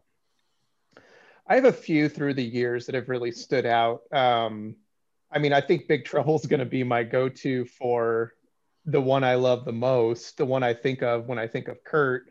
But there's a couple others that that are amazing and sometimes get overlooked. My another big one would be Captain Ron. I think Captain Ooh. Ron's an incredible film. Nice. Yeah, especially when he captures the fly and then lets it go. It reminds me of It's All in the Reflexes from Big Trouble. It's like a little throwback. It- and uh, I really love, you know, stuntman Mike from Death Proof. I think seeing him come up in that role was really cool. Introducing him to maybe a younger audience that didn't know quite how awesome he was. And the thing about him is every role he's in, he just looks glorious. He's got this amazing hair and this charm. And so I feel like with those three roles, you kind of track him through different periods of his career, but they're Mhm. all they're so incredible. And he's got this way of being himself, but also transforming into these characters, you know. And uh, those would probably be some of my favorites. Not necessarily the one that drew me in, but definitely the ones that stand out when I think about Kurt Russell. Those are great picks. Those are great choices. Captain Ron. That's uh, I wouldn't have I wouldn't have predicted that one from you. Yeah. Yeah. Oh, I love Captain Ron. it's, that's such a that that is such a different role for him and and kurt's his career has really like changed over the years and he really tried to break away from uh some of the lighthearted stuff that he was doing in the 80s and get really serious in the, the very end of the 80s and into the 90s and then captain ron is like whoa what like Yeah. total about face from that I think that's why I liked it is I just got to see a different side of him and he did it so naturally. It didn't, you know, sometimes when actors try and go a little outside of their wheelhouse, it feels uncomfortable. I felt like, man, is there anything this guy can't do? He just Mhm. does it so well. Yeah, and then you know with Death Proof, I actually haven't. I don't think I've seen Death Proof. It was it was those came out when I was in a bit of a like not into Tarantino phase for me, but Mhm. uh, you know him being in especially in Once Upon a Time in Hollywood, I think, and, and those Death Proof, and he's in Grindhouse as Stuntman Mike as well, right? I Mhm, think mhm. those helped introduce him to a younger audience because it felt like he had been gone for the early, you know, the, the late 2000s, you know, right before those, he, he really hooked up with Tarantino. So it was a chance for an audience, a younger audience to get to know him a little bit. And, and then Guardians 2 came and then he was, you know, of course, Yeah. in like number one movie again. So, um, yeah, it's, it's, uh, but his hair in those movies, you're right. That glorious hair. Ooh, yeah. What What do you think? Like the top. Okay, so Kurt's known for his big hair, right? Like, what is the biggest hair? Which role had the biggest hair? Is it Overboard, Tango and Cash, Big Trouble, Guardians too had a pretty big hairstyle. Pretty big hair. Yeah. I don't know. What if I what if I threw in a curveball and said uh, his Santa Claus role? It's got to be huge to be Right. Santa. The Chronicles of Santa Claus, right? Or what is it called? Christmas, Christmas Yeah, Chronicles. Christmas Chronicles, part one That- and part two, right? Yeah, that might that you might be right on the nose with that one, Ek. Just because uh, I think they really played it up because Yeah. of that, right? and he's got his beard, so it's like double glory. Yeah, Yeah. yeah. yeah, Uh, he, that. uh I haven't seen the second one, but it's crazy to me that that was like the number one Netflix movie recently. That's so This- good yeah. too. Is it? Is People- it good? I mean, they're Oh fun. yeah. yeah, they're fun. They're good. They're cute little Christmas movies. Yeah, for what they're family films, so they're, they are Yeah, what they for are. sure. I mean, Curtin. Like, how, how that could it be? they're Well, I fun. watched it. He's a great. He's a great Santa. He's, what what is he not great at? That's what I'd I'd like to know. Yet to be determined. Having bad hair. Never. I- I think I, I- for me, I think his Gabe Cash hair is Yeah. is for me like the perfect hair. Like you know, I mean, he's he's had that cut and different things, different. He's probably had bigger, you know, like you said, bigger cuts in Santa as Santa. But I don't know the Gabe Cash feathered but like poof thing, just and it's perfect and it's it's uh, it's a perfect mane. So when I think of his hair, I actually think of Gabe Cash's hair. Yeah. Well, Yeah. because you've got in Big Trouble, it's like tall, but then in eh, you know Overboard and Tango and Cash, it starts growing out and what like just it's just huge. It's just it's another whole character. It's like the third partner in Tango and Cash's uh, team. Tango and Cash and Cash's hair. we need a name for that. Um, Um, So you know, uh, Ek, we're we've been talking about obviously on the show. We talk about movies that that stand out for us and movies that are important to us and made us kind of fall in love with with film. What uh, what was the first? What's a movie that really stood out from your youth that really like turned the lights on about film for you? Well, you know, interesting that we would be on this topic because I would say one of the most impactful films, just that made me want to get into filmmaking to begin with, was Escape from New York. And I think not only because of John Carpenter and the score, but the character of Snake, I just thought was so incredibly cool. And mm. I'm a big fan of Italian post apocalyptic films from the 80s too, which all they tried to do was replicate Snake. So you're seeing these, you know, ripple effects of of that character throughout other cultures and other films trying to capture that lightning in the bottle again and not quite doing it you know i think uh, my dad when we just got a vcr for the very first time in the 80s he brought home a couple homemade tapes that his coworker had made and you know handwritten on the side and one of them was escape from new york and Mhm. i put it in and i instantly was in love and i watched it like you know saturday morning cartoon idea i would just throw on that tape and watch it religiously and and i i fell in love so kurt for me also became one of the first real like badass guys that i I, I didn't grow up with Eastwood and all those. My dad did, you know, but Kurt was my generations of like, that's the guy I want to be like, you know, with Snake. So that, that would be the one for me for sure. Nice. That's yeah. That's funny that it, it all kind of collides with Kurt for a lot of us. You know, uh, I think Big Trouble. We we've talked about Overboard a little bit. Was uh, a, a movie that a lot of us seem to gravitate to, but Escape is such a uh, such a big one in his career. I mean, that was that was again like such a step forward from what he'd been doing. I, I know you just you just watched Elvis recently, didn't you? Or you yeah, that would up? be yeah, that would be the most recent thing I've seen him in. Uh, that was a hard one to track down, and I have every John Carpenter film on VHS in my collection, and that was the only one I was missing because everybody forgets about it because it was a TV movie, Right. uh, you know, and it was the first time they had ever worked together. And so I always wanted to see it. And I'm not a huge Elvis fan, but I'm obviously a huge Russell and Carpenter fan.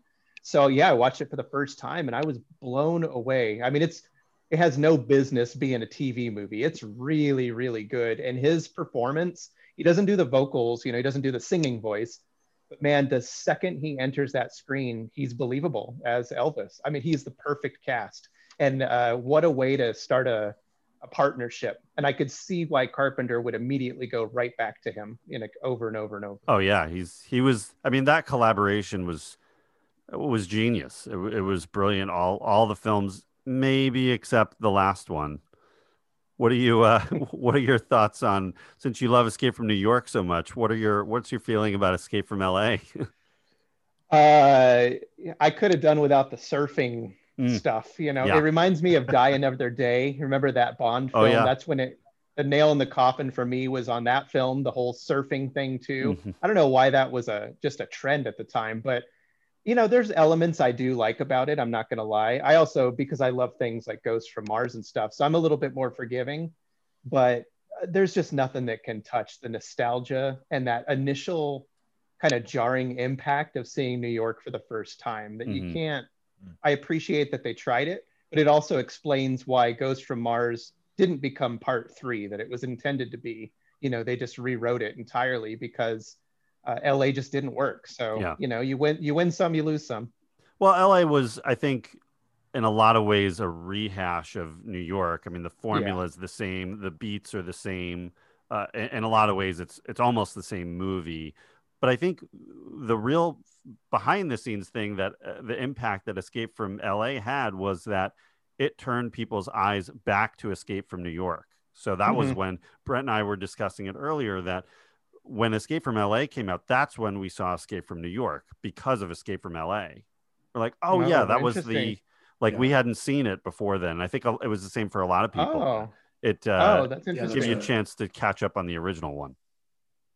Oh yeah, that's interesting. I, you know, for me, I just I think I went in a little uh, a little critical to begin with. I didn't feel like there needed to be a you know a sequel, um, but because everybody was involved, I was willing to give it a chance.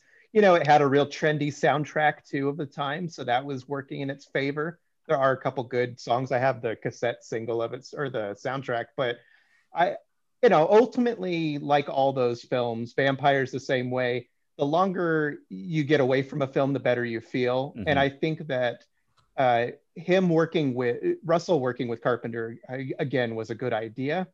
Um, I would still love to see that happen again. I but hope so. I, yeah. I don't know if we'll get it or not. I don't know. It's hard to tell what Carpenter's really, you know, he's very much into his music. And I think that's Yeah. where, uh, you know, you've seen him in concert how many times? At Yeah. least once, right? Just once, yeah. Okay, yeah. yeah. I Uh, wish. I wish I could see him more. I know. I think that's where his passion is right now. And I think he's enjoying the fact that people are appreciating his films so much. And I think Kurt is, uh, you know, proud of that too. Especially, I know about The Thing that he's really uh, loves how much it's embraced now. And, um, you know, if only it had done well at the box office at the time, who knows what had Yeah. happened. But Yeah. Um, we've also been talking about with the the kind of tumultuous uh, 2020 that we've had, and, and all of us have had so much time to rediscover uh, f- rediscover films or discover something that we hadn't seen before. Um, is there anything that you? I, I, know obviously you do a lot of uh, rewatching of films for your podcast, Laser Graves. But uh, is there anything that you've rediscovered in the past year that's come back and you've got a new love for? Uh, you know, I wouldn't say maybe rediscovered as much as I kind of caught up on some films that I had glossed over in his filmography, you know, that I, I meant to watch and never did. And uh, Mariah, my wife and my co-host of the, the podcast, we're both huge Kurt Russell fans. And we were talking about him one day, this is very recently, and we were thinking about films that we hadn't seen yet. And one of them that kept coming to the to the top of the top of the list for everybody I kept getting asked, "Have you seen this? Have you seen this?" Was this film called Bone Tomahawk? Oh, and Ah. yeah. yeah, I had never seen it, and we threw it on, and man, I was blown away. Not only by like the film's great; it's it's an awesome film, but Kurt's role is just so good. He plays the sheriff, like Sheriff Hunt, and he just has it. The moment he's on screen, he's got this presence about him, and we both looked at each other and we were like, "Damn!" Like again, what can't he do? He just bringing him onto a film, and you know, this is getting in the weeds, but we're all nerds about film. Is if you look into that budget, uh, it wouldn't even pay for the catering for a film. I don't Mhm. know. It must have been a passion project that he read and he just agreed to do. And maybe you guys will get into that later. But I, the, that's the first thing I did was looked at the budget and I was like, how in the hell did they get him? And the second he's on screen to the moment he's not, it is incredible. So if any of you have not seen Bone Tomahawk and you're a Kurt Russell fan, uh, do yourself a favor and check it out. It's it's gritty, it's out Yeah. there, but damn, it's, It's- cool. it's gruesome in parts. It's it's tough, but uh, it's I would say for especially for later Kurt Russell, it's essential. I mean, he's so. I agree with It's- you completely. So strong. It's it's hands down my favorite, like more recent Kurt. I mean, I like I like Once Upon a Time in Hollywood. Like I think that's good, um, but but this is without a doubt like uh, I think his best movie of his recent work for sure. Yeah, I would agree. I'm adding it to the queue. Jeez, Yeah. I missed yeah. it. Oh. Actually, the guy who directed it, uh, Craig, uh, I don't I don't know how to pronounce his last name. Zahler, maybe Zahler. Um, he's got a couple other movies that if you haven't seen um, uh, are also absolutely worth checking out. Uh, it's uh, Brawl in, in Cell Block 99 and Dragged Across Concrete are both. Those Oh, are both, okay. Those are Yeah. both good as well.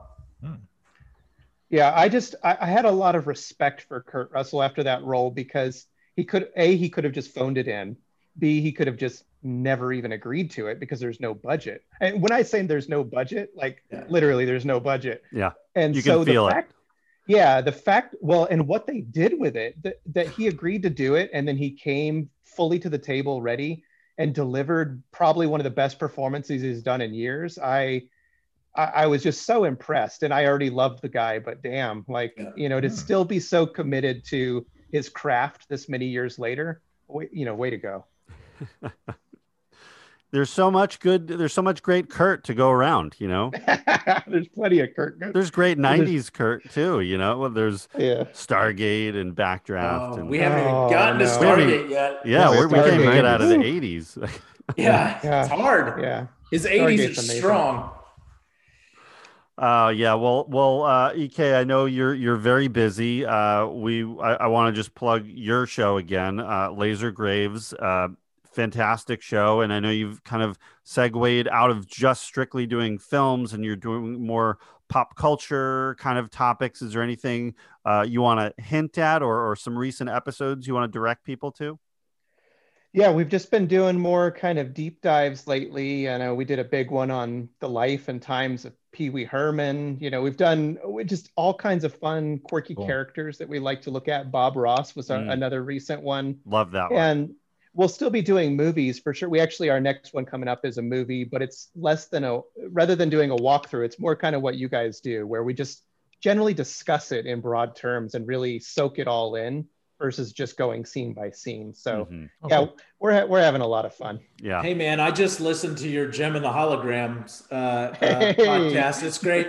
I work I work with a lady who is by far the biggest Jem and the Holograms uh, uh, fan I've ever come across in my in my life. And uh, I I sent it along to her. She listened to it. She loved it. She she even learned things that she didn't know about Jem and the Holograms, which is unbelievable to think about. And uh, it's really you guys are doing great work over there on Laser Graves. It's really really good show. Uh, thank you so much. That that means a lot. Yeah. Well, uh, we'll uh, let you get back to the studio and to working on Laser Graves, and we look forward to uh, seeing the next uh, few episodes you got coming your way. And and I, you know, we got to have you back on the show soon. There's, uh, I, I have an idea for a particular movie that we all love that uh, I, I think we're gonna have a good time talking about. anytime, anytime, I'm here. All right, thanks, man. Sounds Enjoy- exciting. enjoy the party. Uh, we're all we're all gonna be. It's gonna be going all night because you know we're it's still a week away from Kurt's actual birthday, so this party might be going an extremely long time. Uh, I'll be I'll be pardoned alongside. So cheers to Kurt. Thanks for the years. All right, we will. Uh, we'll see you soon, Ek. All right, see you guys. Thanks. Take care. Thanks, EK. See ya. Oh wow, What a That was- joy. that was great. Just another. uh, All these stop bys. It's just warming my heart here uh, on the show, and and I'm I feel so lucky that we've had such great people to come on the show and talk about uh, film with us, and along of course, with you guys. Oh yeah, I mean th- the fact that we can do this all together, and uh, I, I love that we the the variety. I mean, every one of us enjoys movies for different reasons, and and you know when it was just John and I for those those first episodes, and and then now and then Brent, and and it's the three of us talking, and then all of our guests, and now all of them, all of our guests we've ever had are, are appearing. They they keep showing up to this, and we're fight we're learning new things about our love of films uh, together, and boy, it just just warms my heart. I think you know I it's, 2021. I threw up the the Kurt symbol in the air like like the bat symbol, right? It's it's just a mullet, It is. It's just his hair, right? Like it's and just. and that's the invitation to the party, and everyone they Yeah. just come flocking. Yeah, this is this is cool, David. To your point, man, uh, having everybody kind of kind of drop in, and you know, it's like the Recon Cinema clip show. Like it's just it's really exciting, uh, and uh, you know, I, I I really thank you guys for letting me, you know, join you and be a part of this thing. But to to hit your 100th episode, you know, like that's no joke. That's Yeah. congrats for sure. and going strong and you know really like our lit- listenership has been increasing you know we've had uh, some of our best months have been the recent months and and uh, thank you to everybody for for listening we just you know we're, we're not done here yet by any means we have so much more to talk about and so much more kurt to talk about Yeah. Where did, where did we leave off with our boy? we we, uh, we left off with big trouble and then which is immediately followed by overboard which i think we've kind of covered overboard and Yeah. a lot We of love for it you know There's a lot of love for Overboard. um, but that's the movie. You know, again, all these movies are not really financially successful, and and it's not really looking good for Kurt as a leading man at this point. Believe it or not. Yeah. So like he he- he's struggling to uh to book the big the big things, right? Yeah, well, uh, you know, I, I listened to the commentary on the Blu-ray of Big Trouble in Little China, and he talks about how, you know, they expected Big Trouble to be a huge movie. It tested so well, the audiences loved it, and there was a lot of political problems with Fox going on at the time, and the movie was basically sabotaged. Um, Mm. The release was the promotion wasn't there. It was barely put out in theaters, and it was taken away quickly and brushed under the rug, and that was devastating um, because that should have been the the huge movie for Carpenter and for Kurt, and now and he was very worried he wasn't going to really be a leading actor anymore. So he shifts gears. Um, uh, you know, he again Overboard was successful, so that's sort of his first hit right there. Um, but he doesn't want to be known as this lighthearted, you know, guy. So he turns and starts doing uh, more serious. The next couple films are more serious films. Tequila Sunrise, excuse me, Tequila Sunrise, and Winter People, which I haven't seen Tequila in a long time, but I remember being so excited. It's like it's Mel Gibson, it's it's uh, Michelle Pfeiffer, it's Kurt Russell all together, and uh, the trailers looked amazing. Uh, did you have you guys seen Tequila Sunrise? No, sorry, sorry. Kurt. Okay, If Well, I have it, it has not left an impression on, on me. yeah, I that's it. It I was excited about it, and then it came out and was like, oh, not, you know. And again, Kurt's great in it. It's just the film as a whole doesn't quite come together. Um, Winter People immediately after that, I had thought that was one uh, that was an early '80s film, but it really wasn't. It um, it was uh, another sort of low budget, kind of quietly came out there. wasn't a huge release. Uh, feels like more of an independent film, but again, a serious note for him. But then, the epic. We've covered it here a couple of years ago already. Uh, Tango and Cash. Tango and Cash, everybody. With the Stallone, with, with Stallone, the, the Stallone. the Stallone. I mean, yes, there is a Frank Stallone, but that's not the Stallone we're talking about. when we say the Stallone, He is he is a Stallone, but is not a the. right. Um, This yeah, is Tango- another one. Oh, sorry, David. Go ahead. No, I was gonna say Tango and Cash, the team up, the the '80s. This this makes this makes Kurt a, a hero. I mean, Big Trouble kind of started that like that idea. Like, I mean, he was already an action star with with uh, Escape, and you know he does all these dramatic things. Comes in, does does Trouble, then he's in Overboard, more drama, and then now he's in a he's a he's just a cop who does who doesn't play by the rules, and he's he's going for it with Stallone. And boy, what a fun time!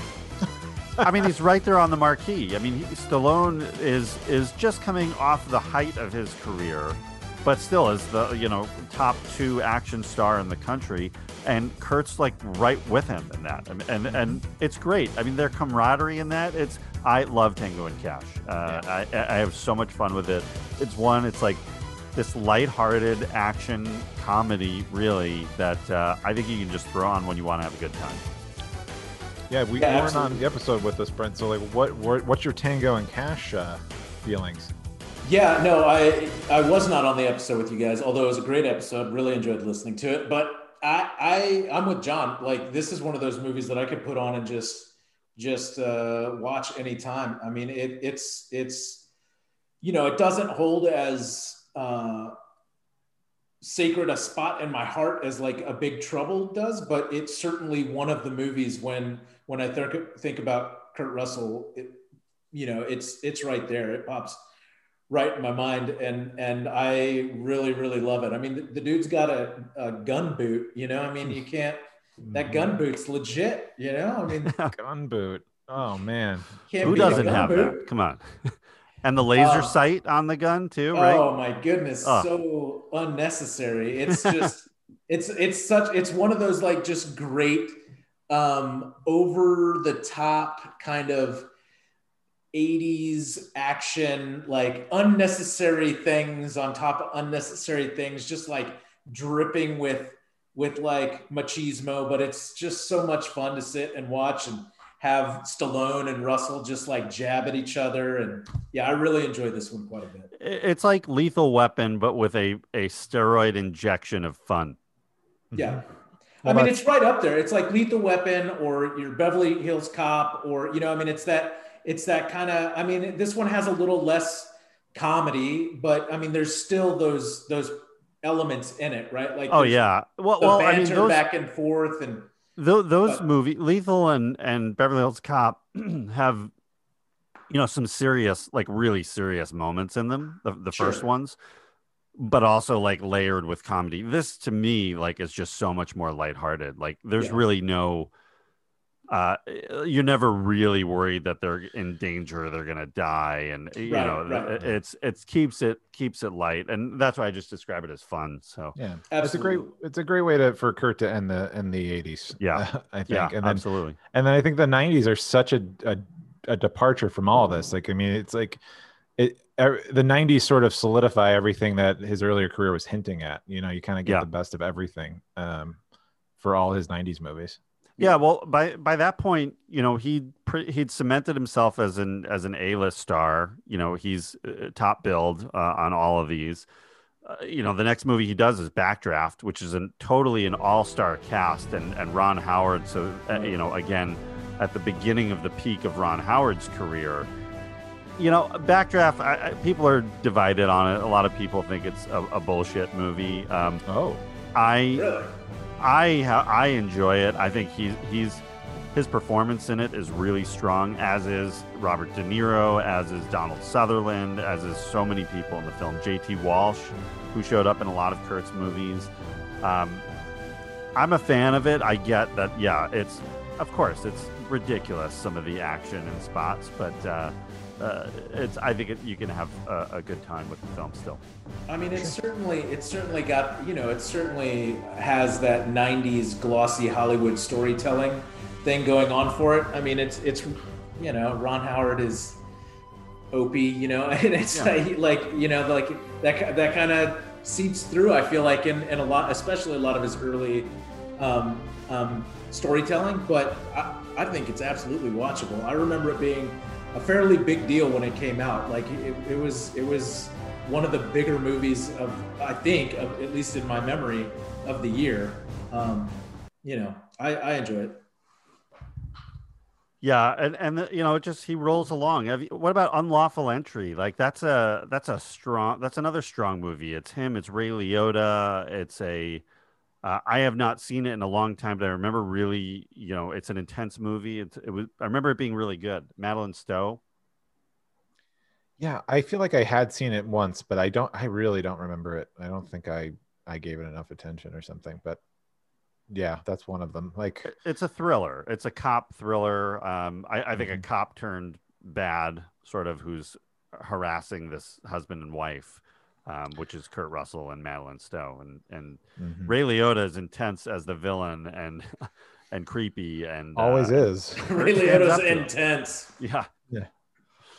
Uh, so that's a great film. We talked about Captain Ron, like another about face, right back to lighthearted comedy there. Uh, him and Martin Short. Who would have thought? But uh, great, great uh, duo there. And Mary Kay Place. Come on. Oh yeah. I might So have fun. to. I might have to. To go back and rewatch Captain Ron. I'm Yeah. feeling like tonight might be a Captain Ron night for me. There you go. well, we're in, in Cinema 12, in Screening Room 12, we've got Kurt films going all night long. So Perfect. the I'm there. party keeps rolling. We uh Tombstone is the next film uh, that he does. We talked a little bit about Tombstone on our Wyatt Earp episode. Mhm. Um, I, you know, I've never really been a huge Tombstone fan. Mm. I, I, I feel like part of it is the character that that Kurt is. I, I felt I always felt like Kurt was a little flat in Tombstone, but that's also the Wyatt Earp character. So I, I think it's being intentionally played that way. But the, the bigger behind the scenes story was that Kurt unofficially directed that movie. oh. Right. There's there's a whole drama that you know one day we will cover that film and, and discuss it. But uh, the original director was fired.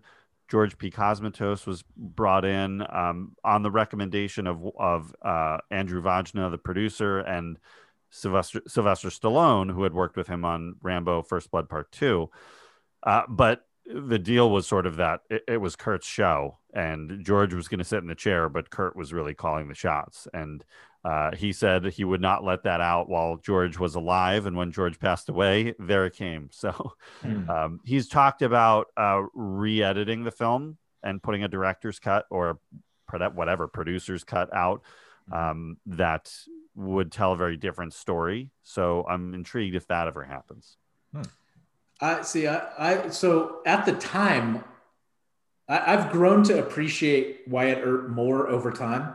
Yeah. But when these came out so close together, I was a much bigger Tombstone fan than I was Wyatt Earp. I, I, and I kind of, you know, like Tombstone, I kind of liken it to it's, you know, like kind of a more updated Young Guns, you know, like it's just kind of like that fun Western action movie. Don't know how like historically accurate it is, but Mhm. it's a good time. And, uh, you know, like there were so many just bits in it that like set pieces that that I enjoyed. You know, I mean, with with Val Kilmer and and uh, you know, I mean, the the cast in Tombstone is pretty uh, incredible. Im- impressive. You Yeah, very- Michael Biehn, Michael Biehn, and Kurt Russell in the same movie. I mean, I mean, yeah, you got yeah, exactly. Like, how did the world even exist after that? that's Mount mean- Rush. That's half of Mount Rushmore right there. There is, but I mean, it's like I mean, everybody's in this movie. It's it's Bill Paxton, Sam Elliott, Powers Boothe. You know, a lot of really talented Jason, Jason Priestley, Billy Jason Zane. Priestley. They're all here. Um, Stephen Lang. I mean, Thomas Haden Church, for God, goodness sakes, is in this is in this movie. Like it's it's uh it's pretty impressive. And and at the time, like uh, I really really enjoyed this movie quite a bit uh, in the in the nineties. So many powerful Hollywood mustaches. Uh, a lot of, Tombstone. lot of mustaches. Yeah. A lot Yeah. of mustaches. Sam Elliott taught them all how to do it. yeah. He was the mustache wrangler on that. he, he was. oh Speaking of boy, legends- who's here, Uh-oh. guys? It's our it's our dear personal longtime friend returning to the show for the first time in a long time, too long. It's Joel Sweeney. Welcome back, Joel. I am so excited to be here. What are y'all up to? Oh, we're we're celebrating our 100 episodes here, and we're talking about yeah, of which you were a part of, uh, and we're also talking about a lot about Kurt Russell. So, um, Well- you know, dive in here. Yeah, well, in honor of Kurt Russell, um, and really one of his underrated performances in Fast and the Furious 7 Ooh. Yes. was. I'm drinking. Okay. So wait, hold on. Uh, I'm drinking an, a Belgian ale Mm. because Mr. Nobody loved him some Belgian ales, and they also happen to be one of my favorite uh, drinks. So I'm having a nice uh, Belgian ale as we as we talk Kindred about Kurt. spirits. That seems extremely appropriate. I like that. It does. You What know, an honor. And, and I like the contrast between you know Kurt's very, very. I feel more educated character drinking the Belgian ale versus Vin Diesel's who loves the Corona. Mm. Yeah, that's that's much more your Nobody- speed, Joel. Nobody loves Corona right now. oh, Amazing, they're still in business. So Oh my gosh! So 100 episodes, guys! Congratulations. thank Oh, you, thank thanks. you, and we uh we loved having you on our our almost famous episode back in was that year two? I think that was uh I, I don't know. Was that 1947 when I was on there? I, I, it was so long ago. I, I don't recall at all. Well, uh, you know that's a uh, that was a personal favorite uh, of yours uh, Mhm. and and mine as well. Love love that Right. film. Did, did, did we see that in the theater? I'm sure. I'm sure we did, and then I think we watched it probably 75 to 80 times uh, when it came out on in DVD. Like Yeah. I, I know for a while, for sure, that movie was was a centerpiece to just about everything we did Mm-hmm. uh, uh, in our day to day. Yes, like it, and it, it, it and as as the the episode shows, it, it's it held up. It's held up all right. absolutely. Yeah, yeah. I mean, a great movie. we I think we identified some some problematic things that Yeah. that were in that movie. The That, Quaalude scene still yeah, appropriate. It's tough. yeah. But Yeah. you know, maybe that didn't stand out when we first saw it. But that's you No, know, again, no. that's what we do here on the show. We We, we look grow, we learn. exactly. um, so Joel, what uh, we're talking about Kurt here. Mhm. What was the uh, what was the first Kurt movie that really kind of stood out for you? Is there is there any particular one? I think it's got to be like for probably a lot of y'all, like Big Trouble in Little China. I Mhm. think was the first one, but I also feel like like that's the first movie that I was like, oh, it's a it's Kurt Russell movie. But I also feel like Kurt's kind of been like the sky or the air. He's just always been around. Mhm. You Yeah. know, like it's like, oh, he was also in this, or oh, this was something he did as well. So it's like it's hard for me to think about like what was the first one I ever saw him in because I feel like I've seen him in so much. Like I remember uh, what how it had to be like fifth grade. We I saw a backdraft in the theater. hmm You know, and I'm like, and to me, that's not even like a Kurt Russell movie. Is he even like the lead in that? Or I think I have to look, but I think he's top billed in it because okay, you know, like he has the biggest role. Um, well, he's the star with the I mean, it's biggest his role. it's his story though, right? I mean, it's It's really William Baldwin's story. Uh, uh, yeah. you know, because he's the younger brother, and I'd say Billy Baldwin's really the lead, but Kurt is the star at the time. De Niro's a bigger star, but has a Right, smaller right. role. So and so I feel like he's been in a lot of uh, those types of roles because and like ensemble things are I kind of what I remember him best for. Where like Big Trouble's like okay, he's the star of that, but I think like like y'all were just talking about Tombstone. Um, you know, like that was an amazing movie as well. Um, Absolutely. and and honestly, recently, uh, what was it? Death Proof. Yeah. I really liked him in Death Proof. I thought he was really good in that. St- Stuntman Mike. Stuntman, like, oh, that and that was creepy too. He was a creepy dude in that. And you know, th- there's a whole. We, we talked a bit about this in our, I think, was our Reservoir Dogs episode, right, David? We talked about the lore of Tarantino and and how uh, all, you know all his films are connected. So Right. the supposedly that stuntman Mike would be the grandson of uh, stuntman Randy from Once Upon a Time in Hollywood. Ah, okay. Yeah. Ah. So there's your your connection there. That's fun. That's what at least that's what Quentin told me uh, yesterday. Yeah. Yeah. when he, you, he couldn't you're- be here today for Kurt's uh, celebration, so he stopped by yesterday, and and uh, we we had a lot of alcohol. he, yeah, he dropped off a bottle of wine for the party, and hmm and, and you guys talk Kurt. Cases, cases of wine. oh, right, a case, a couple cases of wine. It was It's all hard- Francis Ford Coppola wine. yeah, Right. it's hard to get Quentin to stop telling stories and you know, always working on his character development. So I wouldn't be surprised. Um, Joel, so obviously we talk a lot about the films we we loved growing up here. Uh, what um, what's a movie that really you know turn like I, I said earlier, turn the lights on uh, for you about about film, something that really you know hit home with you. Well, I feel like the the movies I grew up with are kind of the similar ones that you all um, did. You know, The Young Guns, Mm. which David is, is is a wonderful movie. Uh, Look, and I'm looking forward to Young Guns three. Uh, that Yes, was yes, apparently whatever, announced. Whatever, however that takes shape. Yeah. Uh, you know, the blood sport, but one of the first ones, like around.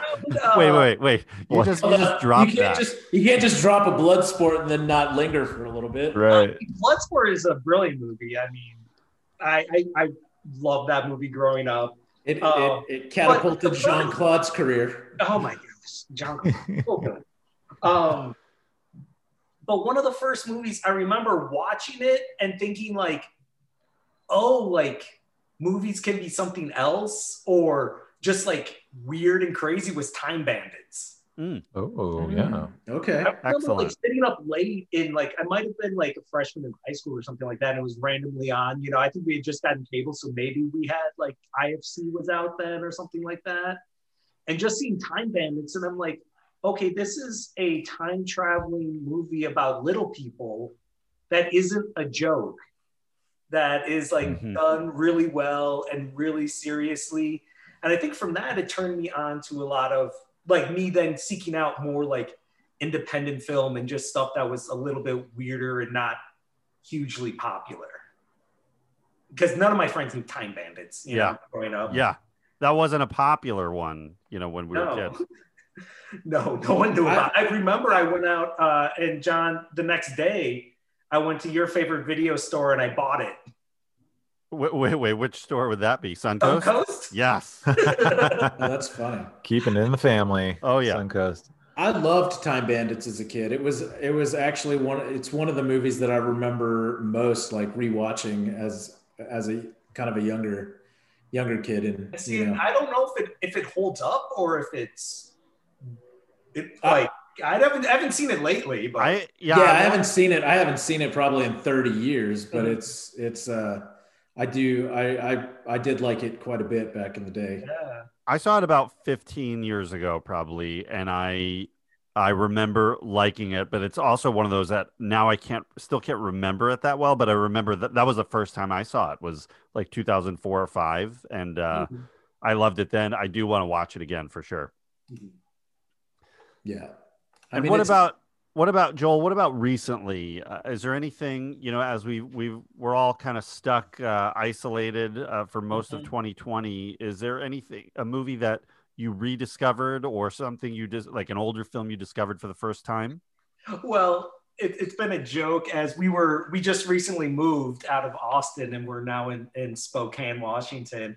And as we would have people over to the house, even during Corona, we'd have like one person over, and then we were just drinking all the booze in the house. And so if you stayed past a certain time, we made you watch Attack the Block. Ooh, yeah. Because Solid. not a lot of people had seen Attack the Block, and it is so great. And it's just a fun, awesome movie. And my my favorite story about this is one of Rosie's, uh, my wife's uh, former coworkers. She was she was over and she stayed too late. This was before Corona though, and we're like, okay, you need to watch Attack the Block with us. So then fast forward a year, she's moved to New Orleans and is at trivia night. And the trivia question is what John Boyega film has aliens before he was in Star Wars? She's the only one who got it correct and won the night Oh, with the, the Yeah. Block trivia. It's it's it's one of Boyega's first movies. oh yeah. That's the first Very time. good. That's the first time I knew of him. But that was a breakout. I remember when that movie came out, there was so much talk about it, and I had I, I think I saw it within a year of it coming out because there was just so much because you know it was innovative and and he was he was an amazing lead in that. Uh, Yeah. But yeah, that's a great pick. That's a great like that's, that's a great movie. And we actually, it was one of the films we had to get on DVD because we just couldn't find it streaming con- constantly. Like it's only been on like Crackle for a little bit, and then it has like 16 ads in each every couple minutes. or Right. or, Like, or Quibi or one of those. yeah. Yeah. Or tu- Tubi. What I don't know what all those are. yeah. Yeah, so it's been a lot of uh, just those films that you know we love to watch if we've been drinking too much. The other one that's hugely underrated, and y'all will laugh at me, Sisters Really Yeah. With Wow. uh, Tina Fey and Amy Poehler. interesting. Yeah. Freaking love that movie. I think it's so well written. Is that the one where they so throw the house party and Yes. everything Yeah. goes wrong? Yes, Holy With uh, isn't is John Cena in that one? yes, he is. Yeah, right. drug That's dealer. that. That was really funny. That was uh, oh my gosh like i just i just love that script because like i don't know i always think a, uh, a screenwriting teacher should do it as far as like everything that happens in the first act pays off in the third act mhm. like i think it's so apparent in that movie that it would be a really great example yeah. Tina Fey movies are fun. We haven't really seen her, much of her since uh, Sisters. I don't think. Right? i don't think so She was probably produced. She was doing, I think, Kimmy Schmidt, and that was Oh, that's right, probably yeah. Yeah. Yeah. it for a while. And she's got uh she's got Mr. Mayor on the air right now. So Oh yeah, that's a Ted, Ted Danson uh, vehicle. That's right. That's his new one, yeah? Yeah. correct. Tina and Robert Carlock's uh, newest show. Yeah. So Nice. yeah, love her, love her. Yeah, that's the well, great, great choices. Uh, Yeah. Joel. that's what, what a lot of fun in, I- in your house. I love I love the range of Joel's film selection yeah, Yeah. from from And if Bloodsport. yeah. Everything plays. Everything plays. you know it, it's we we go with the, the the the movies we love i mean i'm still again maybe four years from now whenever y'all do the josie and the pussycats episode Oh yeah. We'll well, you. Joel, Brett, I think we saw that one too. I think so. Yeah. Oh boy, that's hmm. that's a, it's that's a a good brilliant one. film.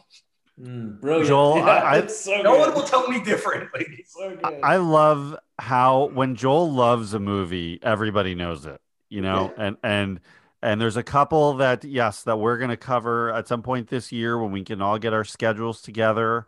Uh, that uh, we're going to have you back on the show, and and I'm very excited about that. It's been too long. Me too.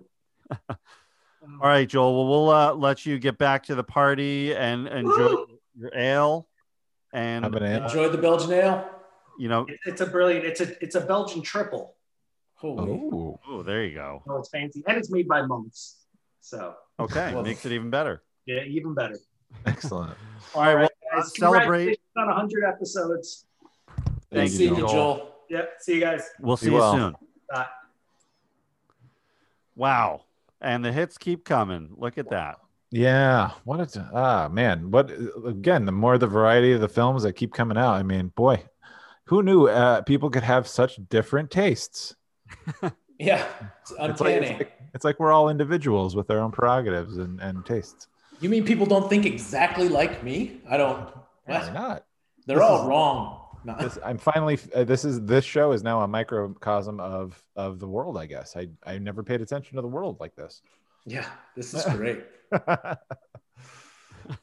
So where where we leave off? We're do, we're conducting a whistle stop tour, as they say in Blaine, uh, through Kurt Russell's career, and uh, Was it we were talk- Backdraft?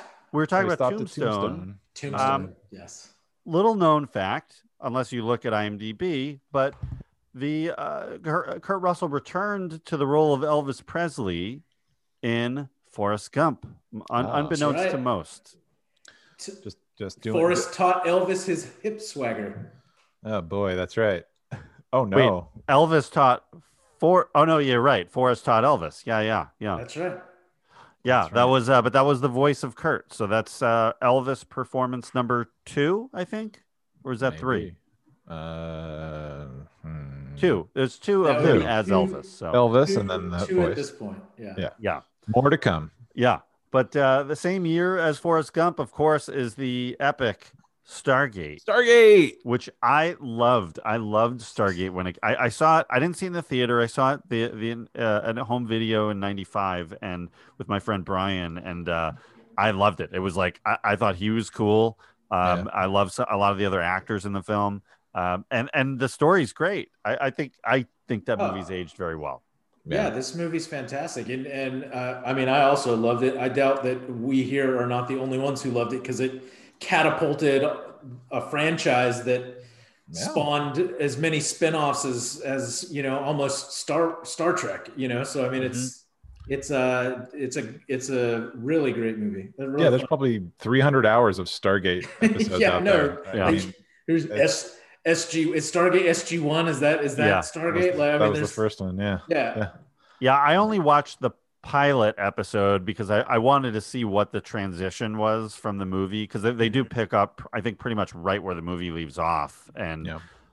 I believe almost every role if not every role is recast. And and I, I don't think any of the actors actually transition into the show. And and if you Yeah. can't get Kurt you know Kurt's a busy guy. He's not at the time wasn't available to do TV you get MacGyver Yeah. Yeah, You, you get MacGyver. Yeah. But, uh, That's who you no, I go s- I saw that. Yeah, I saw it in the theater. Uh, also uh, great hair. and uh, great hair, great beret. I Oh, think he wore a beret. Uh, great tough military guy, you know. And, Yeah, he's uh, got he's got uh, that that crew cut, uh, that blonde crew cut, right? In in Stargate. I think so, right? He didn't Yeah, uh, poof, did he? it shows that Kurt can master any hairstyle if he puts his his mind to it. You know, he Sure. can- Yeah, his his hair range is phenomenal. um, after that, we've got executive decision, which we mentioned, and uh, I I may have mentioned this on the podcast earlier, but uh, I saw executive decision on an airplane. Um, Whoa! not a great place to watch that movie. No. about hijacking and terrorism and yeah Mhm. but uh but kurt's uh you know gaze kept me focused and led me through that journey and uh and it's yeah that was really intended to be a, a co-production with steven seagal you know similar to like tango and cash where you've got two leads and some political situations behind the scenes change that and seagal uh, exits the film uh, earlier than intended, and then it's Kurt's show the rest of the way. It's like Kurt and John Leguizamo. Yeah, that's right. Yeah. he wears a tuxedo through most of it. So He does, yeah. And he's really he's kind of like almost more like an American kind of James Bondish type than than a real. I guess not so much James Bond, but he he looks like a uh, you know he's dressed like a James Bond. he's he's well dressed. I think he's like an analyst or a bomb guy or something. Yeah. He's not he's not someone that would actually go into. I think the character does not engage in you know action, gunfights, you know stuff like that. And so he's thrust into this this role to save the plane or whatever. Uh, and yeah, so it's him and like Johnny Legs.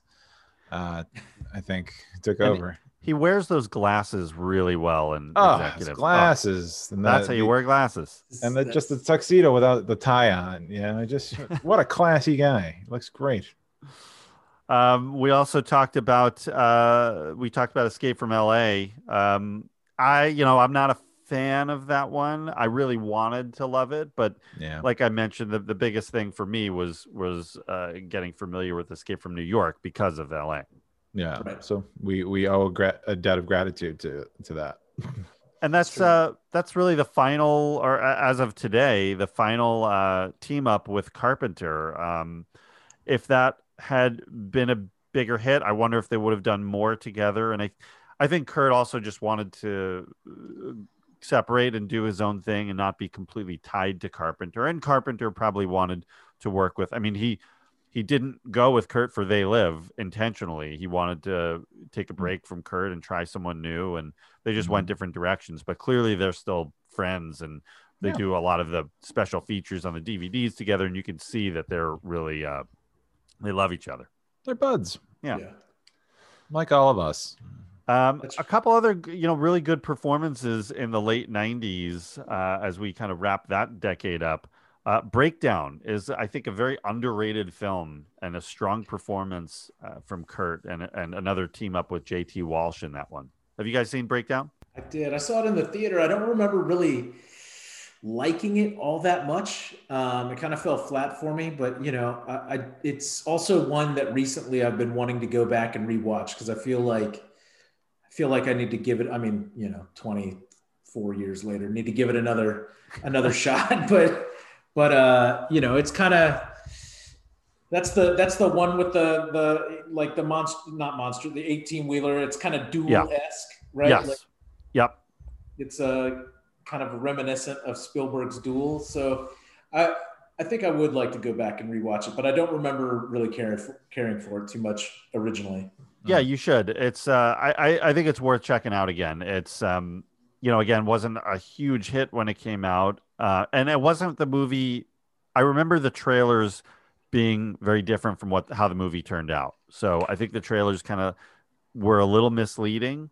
Yeah. But I, I think the film is uh, there's a tension in the film that I really liked, and I, I like the pace of it. So it's uh, it's a good a good performance for him. Uh, after that is when I, I feel like, for me, that's the last like really solid Kurt movie for a while. Um, uh, the the the two thousands get it's very hit and miss, and he's kind of all over the place. And I think at that point he's trying to figure out like where his uh, you know where where his role is and and as he's uh you know he's going into a different age bracket like he can't play the younger action stars all the time anymore so where where is he going to fit in what kind of roles roles can he do so he's trying a really wide variety of things um what about soldiers like the last like pure action movie that he does where where he's the lead uh, what uh, what do you guys think about Soldier? It's it's somewhat related to Blade Runner. It's like got a weird connection.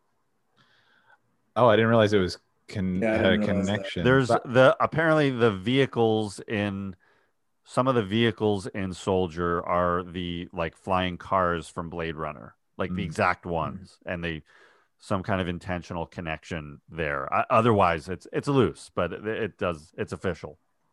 Huh. Uh, I'm convinced I've seen it, but I don't. I I some of the imagery looks so familiar to me, but I don't know if I've actually seen it. So Uh, I've seen it. I did not like it. It was not. Yeah. Well, he's he's a robot, isn't he? A ro like an android in the film, uh, or something like that. And, and Something like that. Yeah. you like Yeah. seeing Kurt, you know, with life and energy, and that's what's so great about him and and passion. And in that that role was just the opposite of that. It's very deadpan and one note, and I don't think that's, you know, that's not the Kurt I want to see. I love big time Kurt. yeah, Yeah.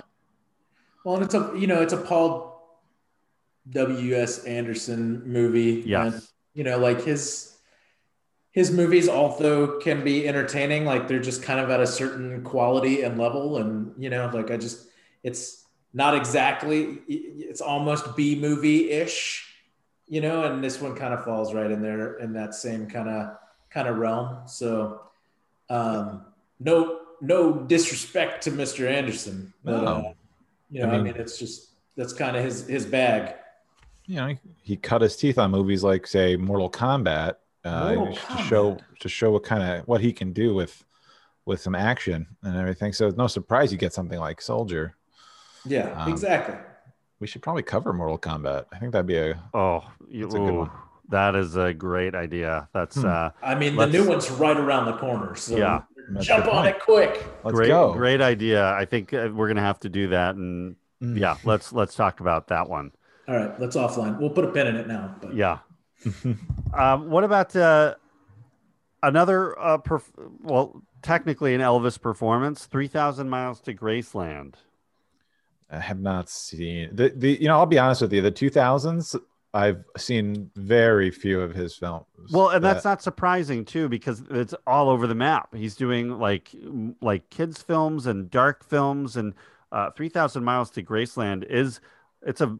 I remember it being much more vulgar and violent than I expected it to be, and um, I wasn't a big fan of it. Uh, you know, again, Kurt's performance great, um, but the movie just didn't come together. It's Kurt, it's Kevin Costner, it's Courteney Cox in in what 2000 or 2001. Ooh, um, interesting.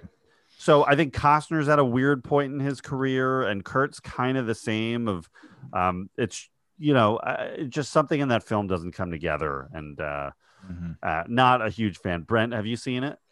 Uh, I have, I but I didn't see it when it first came out. I saw it probably in probably 10 years ago, you know, and, and, uh, it, I was pretty indifferent, you know, like it didn't really stand out. It's just kind of sort of a, another generic heist like movie, you know, um, Yeah. from, from that kind of, I feel like there were so many of them that came out right around uh, that time in the 2000s and whatnot that it was it was you know kind of just noise really Yeah, yeah, yeah. And there's a lot of there's there's films I I haven't even really heard of uh, on some of these, but um, Vanilla Sky, he's got a small uh, a small role, right? Right. I mean, I I, I barely remember Vanilla Sky. It's for some Same. reason that one, like I, I missed that when it came out for some reason.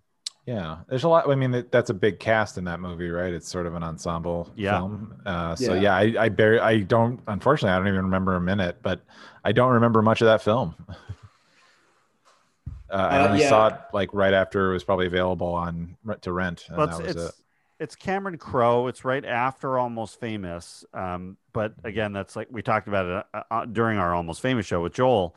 That you know that's kind of like uh, like quintessential uh, Cameron Crowe, and I feel like after that he was he's kind of lost his way.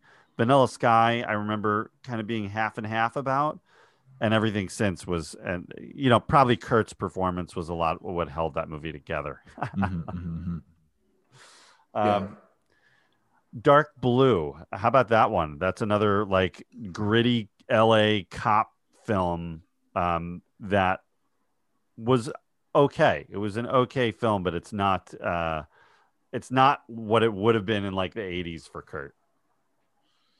Uh, yeah, I, I missed this one. It's, you're gonna. I'm just gonna keep saying, yeah, didn't see it, didn't see it. I mean, going through 2000s, I don't think I've seen anything after Vanilla Sky. My next one in the 2000s was Guardians of the Galaxy 2. I haven't seen any. Of Wow. them. Missed, Wow, I missed out on Grindhouse and Poseidon and Sky High. I, I mean this certainly hit, hit or miss i never saw dark blue but i really liked miracle i'm not gonna lie i have a i, I like sky high a lot like it's it's fun. fun. it's you know it's kind of a cute little hero movie which i Mhm. which i enjoyed for me vanilla sky was one of those movies that it was cameron crowe and it came out right after almost famous which as joel and i were just saying we probably watched almost famous a thousand times and is one of it, my favorite movies and then vanilla sky just fell like completely flat afterwards it just was such a different movie than i was kind of i guess expecting from cameron crowe after after him doing uh, uh, almost famous that I, Yeah. it it was missed on me Yeah, I think that was the general reaction to Vanilla Sky. It was it was like it was kind of because it's kind of a weird movie, right? Like a little Yeah, bit. it's- uh, yeah it's a little Vanilla strange yeah, Oh, is uh I think I think our last guest has arrived. Oh yeah, Uh, yeah, I think oh my so. God. Oh, okay, this is this is a treat here. Okay. Oh my God, welcome back to the show, Lindsay. thank you for joining us. You, we haven't Lindsay, seen you since yes. Christmas. Thank That's right. Here I am. yeah, you you Lindsay Nelson, our director of antiquities uh, at Recon Cinema Studios. Uh, you were yeah last on our Clueless episode, deep dive. Had so much fun uh, with you on that, and it's so great you can come here and celebrate our hundredth episode with us. Well, Thank thank, you. you. and congratulations, everybody.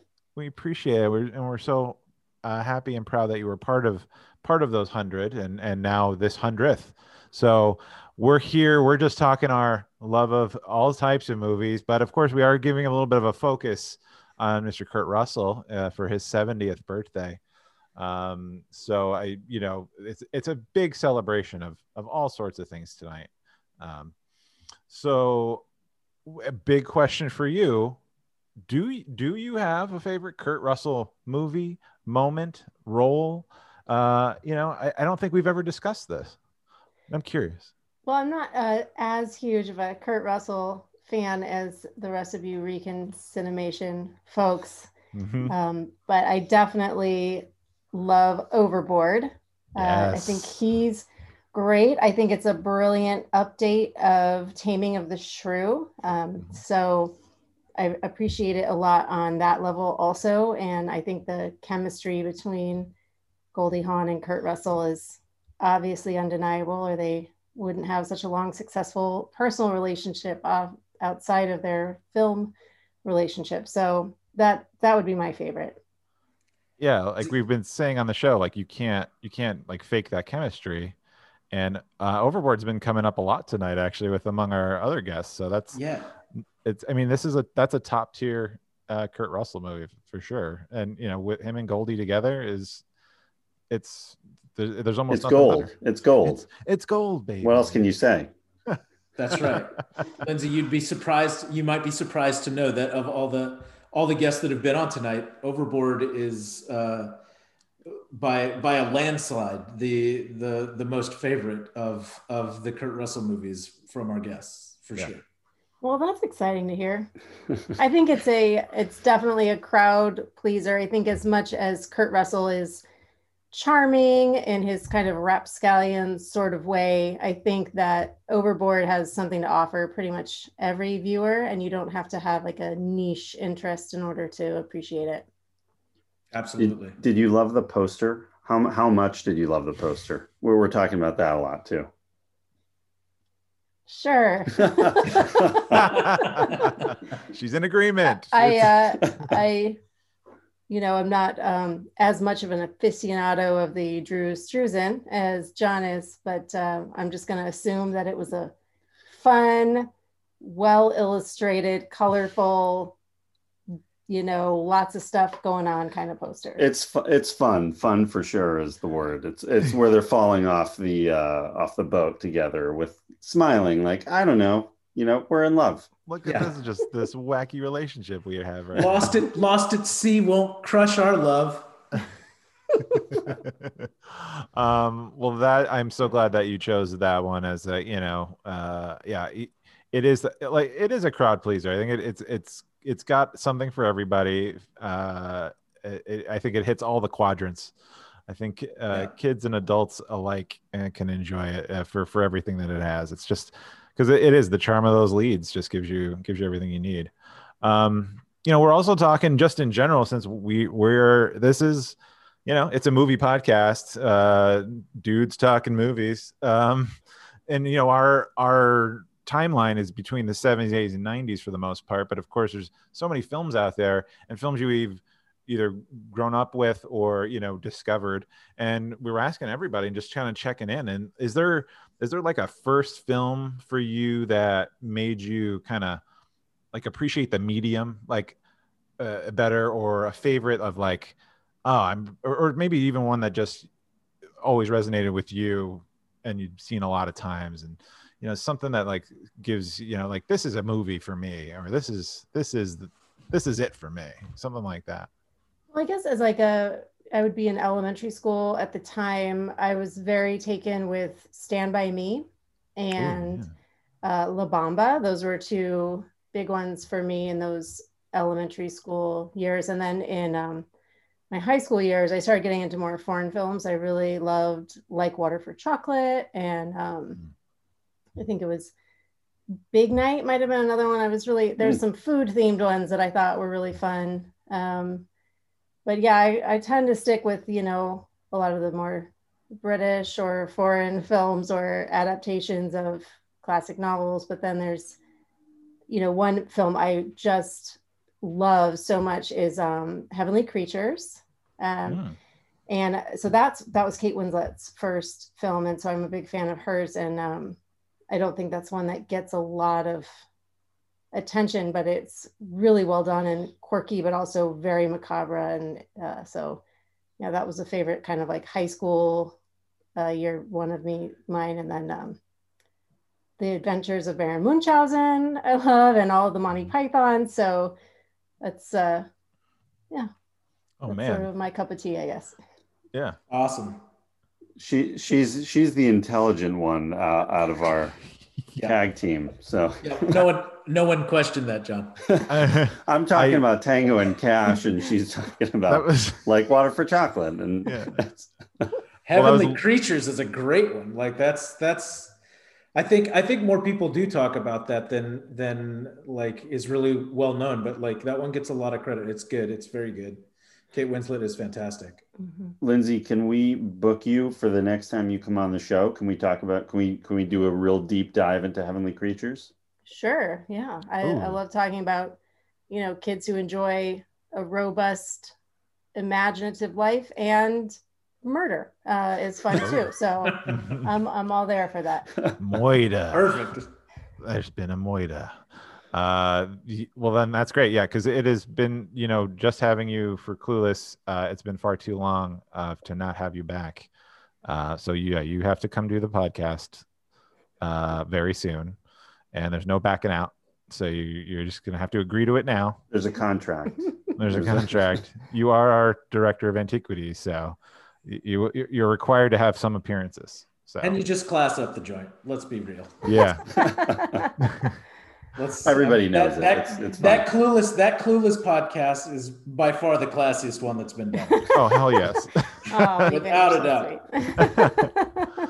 W- uh, we're also talking, you know, in this COVID era, you know, being at home, uh, more restricted these uh, for such a long time, you know, and it, and it could be this p- period, or it could be just in recent years. But is there a movie that, like, maybe you you've rediscovered that maybe something you hadn't seen in a long time, or now, or there's, or that you've seen and you suddenly see it differently, um, like a film that maybe has changed for you, or or just really just kind of uh, gives you, or it's just something that you love going back to.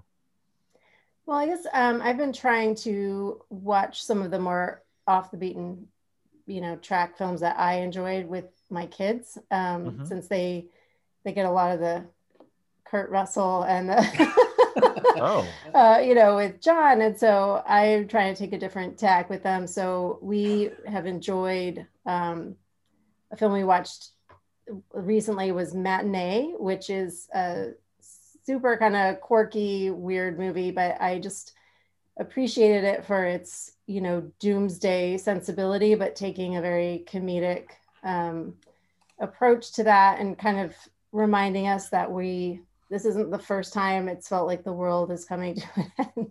Mhm. Um, so that was a fun one, and I I revisited Swing Kids with my children, and that will always be a favorite of mine um, for both the story and the music um, and the dancing. Oh. Um, yeah, those are a couple that come to mind. oh, those are great Wow. choices. Yeah, they are. yeah, I feel like I need to be coming to your movie nights to so I can just become maybe a little more, little more smarter. Wait, what, what do you mean? Are you saying Avenging Force wasn't? Uh, you didn't feel educated after that? It, I mean, it Um, wasn't as intellectually stimulating as I think any movie that Lindsay's mentioned tonight, but uh, I feel like you know that mental stimulation is is key, and yeah, you know we. I think I, I I'm glad there's a healthy balance of uh, of, of movies going on uh, in that home. that sounds great. Well, thank you for stopping by. We know you're you're very very busy. You have a, a full plate all the time. So uh, Yeah. we we you know I appreciate uh, you being the the fact checker also on on a lot of our subjects about you know a, a good what should what angle should we be looking at some of these from? Not all of these movies, as much as we love them, they don't necessarily hold up from a lot of perspectives from the feminine perspective, from the racial perspective. So, uh, thank you for contributing to help remind us of that. That, you know, Big Trouble in Little China, as much as we talked about loving it so much, Brent, you mentioned earlier too that there's there's people that don't like it, and with good That's reason. correct. That there is a a racial element to the film that is problematic and um, you know the important thing is that people understand that now and and but lindsay helps remind me that that is uh, also what we should be discussing here as well so thank you for doing that Yeah, thank you. My pleasure. You set us straight. You guys in line. Absolutely.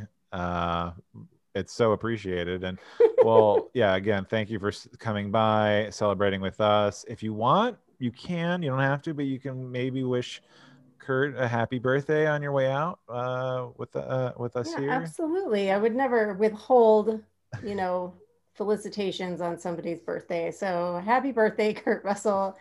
Uh, I hope you have a good one with the family.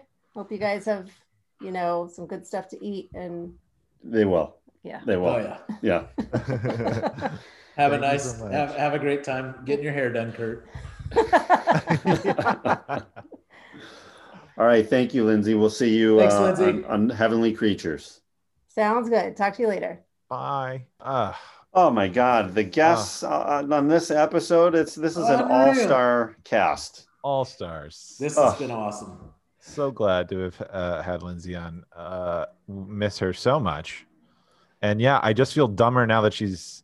Well, I felt dumber when she was in the room. Now I feel smarter just because she's left the room. that's that's the story of my life you know that's that's how it goes here Oh my god! Wait, I got uh, an extra an extra mystery guest here. Ooh, unannounced. Okay. It's my personal assistant who uh, works with me on all subjects. Uh, Max, come say hello. I'm going to give you uh, so, so make sure you can hear this. Hello. Hey Max, how are you? I'm good. Hi, Max. Good to see you. You you excited to be on the podcast? So, Max, we're talking about Kurt Russell here. You remember Kurt Russell is is our all time favorite uh, personality here, and and is important to our show. Do you? Is there any Kurt Russell movies that you remember that that you liked? Did you see Big Trouble in Little China and Overboard? You've seen, and do you have a favorite? We watched Tombstone, I don't really know. Probably Tombstone. probably Tombstone. Yeah, where he's Mhm. Wyatt Earp. Mhm. Good taste, Max. It's good taste. Yeah. If, if you tell your friends that your favorite movie is Tombstone, they're going to be blown away by that one. Yeah. It's not my favorite movie. It's just Ah. my Kurt, favorite Kurt Russell movie. What's All right. so? Fair what's your- distinction. Yeah, what's your what's your favorite movie that uh what's a movie that you love like super amount? 100% Jurassic World. Jurassic World. Jurassic Ooh, World. All There right. you go. Well, um, you see that's we get the modern perspective here. That's cool. Have you seen? So there's a there's a new animated show on Netflix called Camp Cretaceous. Have yes, you seen that? I've seen it. Do you like that? Yeah, I, I like it too. Would it be better if Kurt Russell were in Camp Cretaceous? Dad, Yes. really? You know, I have trivia for you that Okay. Kurt Russell was uh was up for the role of Dr. Alan Grant in Jurassic Park. I think I've heard that on YouTube before. Yeah. Hmm. What do you think? Do you think the movie would have been better or worse with Kurt as Dr. Probably Grant? the same. Probably the same. Yeah. Same. hmm Hmm. Yeah. Sam Neill is basically Kurt Russell. Uh, as a, you know, I, I could see that. It's a very diplomatic response, Max. Well done. well done. Um, what was it? So, you know, we were talking about uh, movies we really fell in love with over the last year while we've been at home so much. Is there a movie that um, you watched over this last year since we've been home that that really stood out for you? Mm, I gotta think. I don't really know. What about was there a show maybe? Camp Cretaceous. Camp Cretaceous. That's the big one. Yeah, That's doing it for you. that's good stuff right there. hmm Yeah. Good. Yeah. It, it seems a little scary for me. It's my I, my my son Clark is a big fan of Camp Cretaceous. He's just watched season two, every episode back to back, like in one sitting, like three days in a row. He's oh been Oh my gosh. on repeat. He, he's a big fan. Once first when season one first came out, I watched it three times in a row in one day. Wow. oh my that's gosh. Yeah, and that's that's in his office too. So he's supposed to be doing work for me, and I I don't have in, an office. and I catch him just watching Camp Cretaceous over and over, and uh, eventually I just have to let it go. Right. What's your what's your favorite dinosaur, Max? I think probably dinosaurs because they're cute. Dry, Dryosaurs, hmm yeah. Cool. And what do they what do they look like? Remind me. They're kind of like, uh, they're like turkeys without feathers. Oh, okay. Absolutely. A Absolutely. little bit. Oh yeah. Kind of kind of goofy and small and cute looking, huh? Mm-hmm. Are they her- are they herbivores? Yes, they're herbivores. Oh, okay, yeah. Well, then I would like to meet one. Yeah, me too. I, I wish I could meet one. He has a, he has one as a pet down in uh, on on stage one. He's got it locked Ah. up there. He lets Yeah. it run around the stage. So Yeah. Well, the cloning lab is in full effect here on the uh, at the studio. So If you ever want to see a dinosaur, look up pictures of it. okay. good idea. That's idea. a good. That's the a reason good. I that's like good. it so much is the the game The Isle. the Isle. Oh, the that's a game. good game Ooh, too. okay. I don't know that game. I'll have to check that out. Lots of dinosaur lifestyle gameplay. I think. Right. Yep. Okay. That's a fun game. Uh. Well, Wow. cool, buddy. Thanks for uh, thanks for coming by on the show, and and good to hear your voice and and get your perspective on things. Mhm. Really great.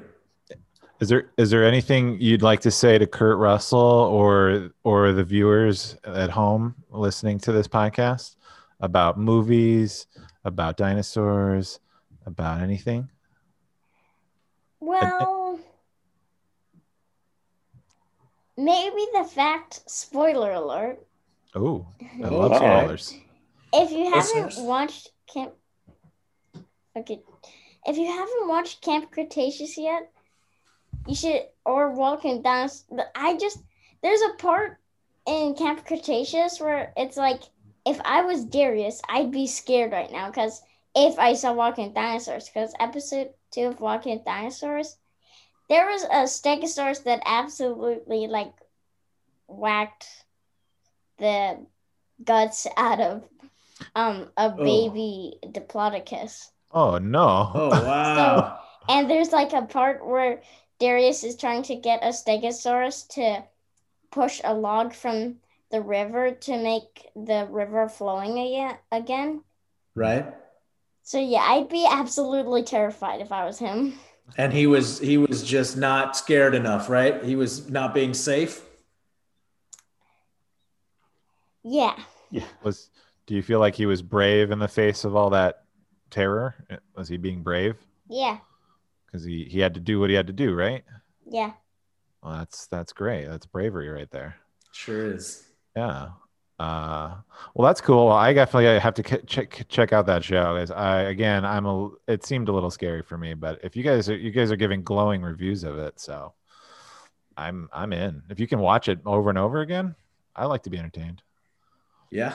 Maybe we can do a Camp Cretaceous podcast. I think we can do an episode by episode deep dive on Camp Cretaceous. That'll and Max will Max will co-host that that podcast. So we'll uh You're in you're down that for one. that, right? Yeah. Okay. All right. Well, well, cool. Well, thanks, buddy, for coming by. It was great having you. Yeah. Bye. You want to say happy birthday to Kurt Russell at all? yeah. Happy birthday. Okay. great. Bye. Great to see you, Max. See Thanks, ya. Max. Take care. What a joy. what a joy. My gosh. I don't even I can't even imagine who else could possibly stop by. There's been so many guests. Unbelievable the level of talent coming in to to do these guest spots. This has Absolutely. been amazing. Oh my god.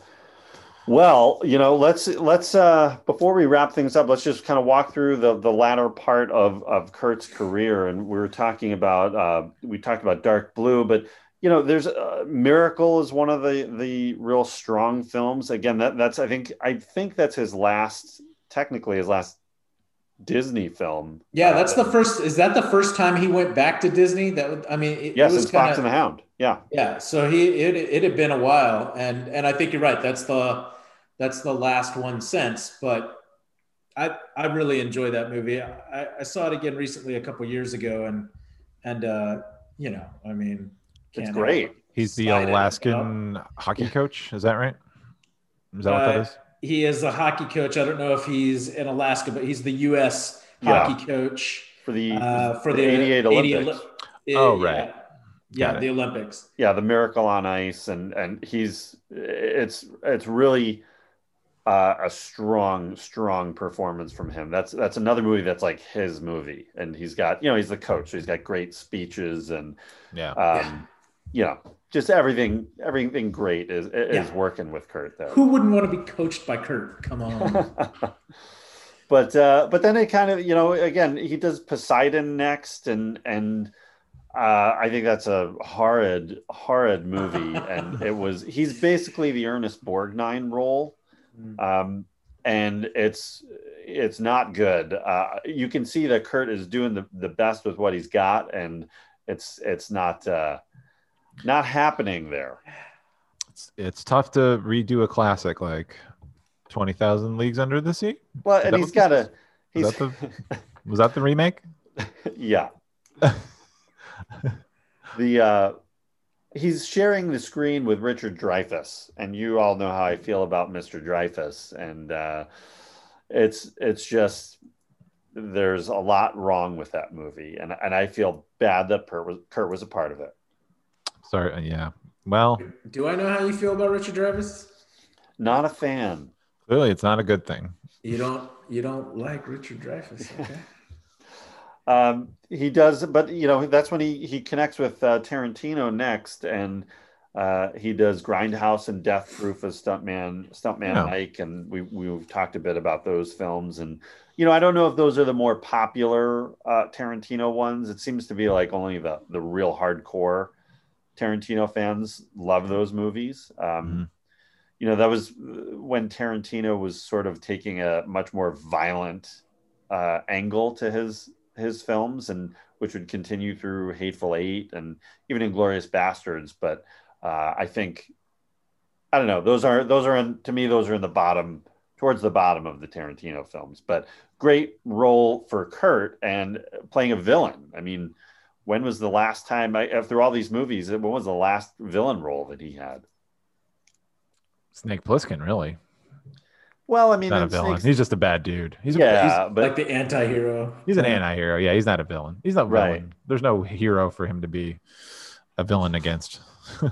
Yeah, it's. I mean, God, I don't. I don't think he's really ever played a villain. Well, the deadly, the deadly tower, uh, he would have been one, but that's way in the early part of Mm. his career. So Was he? A, is he a bad dude in Dark Blue? Is he? I think, you know, I, I barely remember. I think he's he's definitely a cop with an edge for sure. Yeah. Um. Oh, and we skipped Sky High, which he did you know, Oh. after Miracle. So you know, Yeah. for- one for the kids. you know? Yeah, couple, yeah. Still fun. Still fun. Sky Uh, High is fun. Then he's got, you know, but then later on, it's you know 2015. So he he really doesn't have too many roles between 2007 and 2015. But he he sure comes back there with appearing in the Fast and the Furious franchise. He's in Furious Seven. He's in Fate of the Furious. So I don't know what number that is. Is that eight? That's eight. That's eight, seven, and eight. Um, he continues his relationship with Tarantino. He's in the Hateful Eight. He's this is his big beard and mustache phase, where Mhm. uh, Yeah. He's Bone leaning into that. Tomahawk, which Mhm. uh, Ek spoke about. I, uh highly recommend that movie. It's it is a low budget film, but it's it's really strong, and he's great in it. And especially if he- you like Kurt in a western, must yeah, see. it's it, yeah. If you, it- it's a must see for sure. You said it. Uh, and then recently, you know, Kurt gets involved, you know, not just one franchise with the Fast and the Furious, but he's a Marvel guy. He's in, he's Guardians of the Galaxy too. That's right. Yeah. Reunited with Franchise to Stallone. Yeah. Right. It's yeah, a Tango yeah, and Cash that's reunion. right. It is a Tango and Cash reunion. Um, and then those Christmas Chronicle movies. Uh, Yeah. So Right. Kurt's he's His done it ca- all. He's done it all. His career has come, you know, full circle. And, you know, to this day, I mean, look at it. He's the, the number one movie on Netflix. He's in uh, Once Upon a Time in Hollywood, which was a huge movie of 2019. He's in the Marvel franchise. He's in Fast and the Furious franchise. I mean, he's he's just everywhere. He's done so much in his career. Uh, he's you know just some some quick stats. He's five John Carpenter movies, four Tarantino movies, five movies with Goldie Hawn because they reunited in Christmas Chronicles. And uh, he's we talked about his hair, the best hair, Mhm. hands down in Mhm. Hollywood, in Hollywood history. Hollywood. yeah, yes. probably. Um, and it's accurate. interesting some of the movies he turned down and didn't get. Uh, you know, he auditioned for Han Solo Hey. for for the first Star Wars film, and that would have been he would have been a great Han Solo. Agreed. Yeah. That's that's a ki- that's written for Kurt Russell. I mean, I think. Well, yeah. Well, I, I don't know. I think. I, I, I don't know. I mean, look, obviously, not taking anything away from Harrison Ford because that role is is his, but Yeah. Kurt would have been really fantastic in that role too, and, I, and I, I think he would have been just as popular. Yeah, if- I mean, at that time, a dash, ro- uh, him being a dashing rogue. um, yeah, that's uh, that that would have been perfect for him in '77. I mean, but without Star Wars, will we have Harrison Ford? No, Yeah. Well, I guess you're not right. no, he wouldn't. He wouldn't have really been in play for Raiders if if he didn't do Star Wars. Yeah. So I think That's it's true. perfect just the way it is because I like having had both of them. Uh, yes, I agree. We, Well, we let's need stop Harrison talking about- Ford. Let's stop talking about Harrison Ford. Okay. We're talking about Kurt. all right, all right, We'll fair talk enough. about Harrison on his birthday. So. Yeah, we'll do the we'll do the Harrison happy happy Harrison birthdays. Um, he turned down Highlander, believe it or not, as Connor MacLeod. What That now that movie turned it down? Yeah, Might have made that movie a lot better. yeah, absolutely.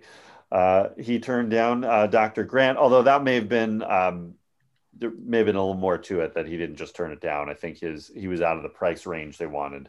They needed some money for the uh, more money for the effects there. I think so. Wow. Uh, he turned down Bull Durham. He turned down Flash Gordon. Ooh. Yeah, Wow. which that Oh, would have that- been amazing with him. He would have been an awesome Flash Gordon. yeah, There's and a he as a uh, child, there's a small part of me that thought uh Big Trouble in Little China and Flash Gordon were in like the same universe or something. I could can- see that. I could buy that. I was very confused Yeah. for like a couple of years there. Uh, he he also turned down the role of John McClane in Die Hard, What? Whoa. Huh? which That's crazy. yeah, So he these were roles that he was like specifically offered. That we're talking about all these. Yeah. So he, he's he's so he has shaped his career exactly the way he wanted. You know.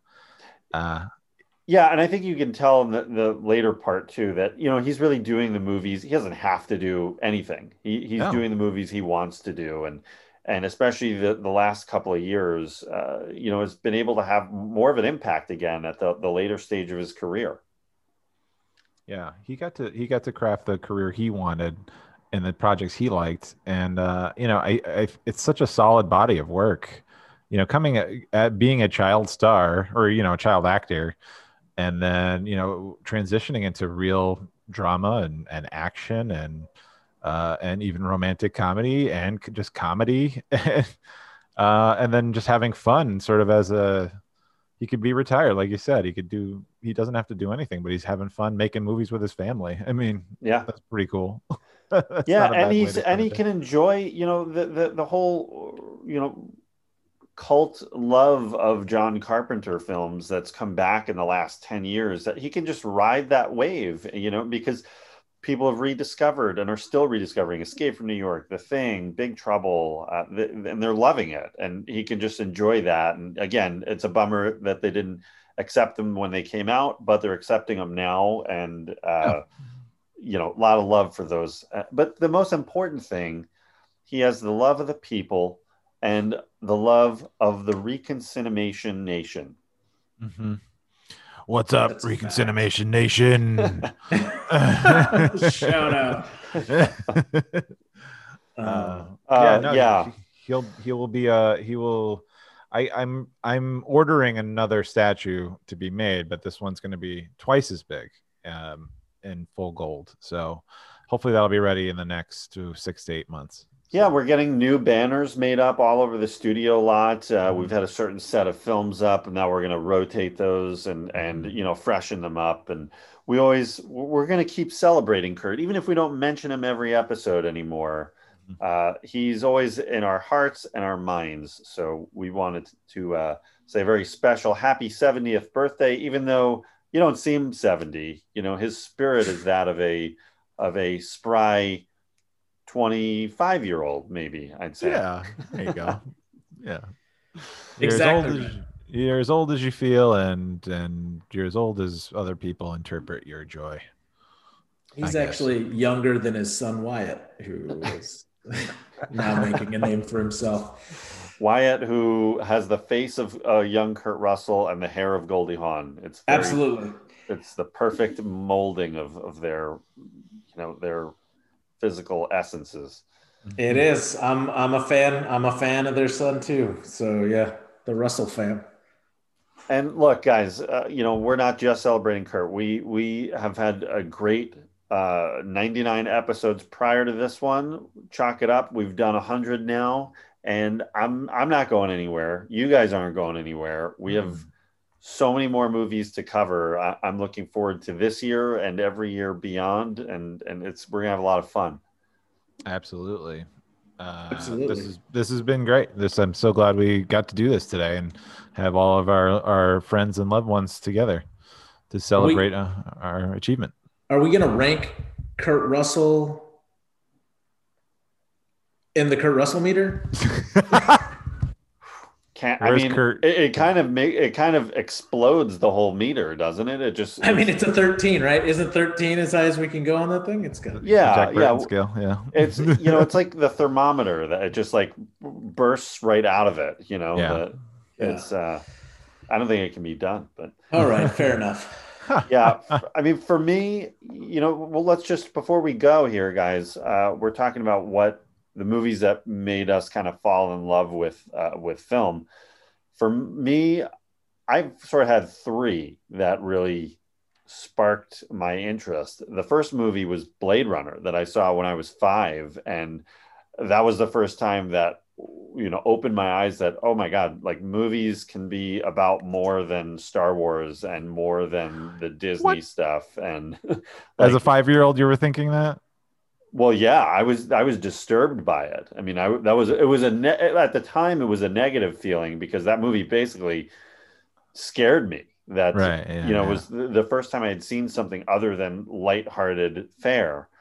Uh, but then, of course, was The Godfather about when I was about ten that that uh, I knew this is what I wanted to do. I wanted to get in, in, involved with film and make something that maybe could be as powerful as that movie that just connects with people. And then I would probably say Pulp Fiction that really in, in high school drove uh, it was such a such a huge impact and and had more of a stylistic thing and really pushed me to more specifically what I wanted to do. So those are kind of the three movies along my life that that influenced me. But what about you guys? just for me really quick you know like i'm not as uh as as uh, an aficionado but um it, it- and really kind of opening my eyes because i i would i would have always loved the the the big actiony explosion you know things and probably into my teen years but then it was it was it was rushmore i think was probably the one where i was like oh i can actually appreciate a a good story here uh in a different way. And and it's a 90 minute film and it actually to me it always felt like a two and a half hour movie. It felt like a long movie at the time but it's because i was just sort of taking in everything i think. And it was so rushmore was probably like the first time i like started to care a, a little bit more about the the medium um as more than just a thrill. Yeah. so that's what i would point to for me. Yeah, for me, I you know, it's it's really impossible to kind of put a list together of all the movies that kind of influenced my desire to to want to do this and kind of perpetuate my love for the the craft. But um, you know, I mean, it's so many movies from the '80s and just my childhood growing up. But one movie that certainly planted the seed early on was um, E.T. And you know, I mean, I have an ET tattoo, and it's it's really like kind of it just symbolizes the movies from that era. But I remember uh, at a very young age when ET was four walling and just kind of rolling out to all the different theaters before it went large. I went and saw it.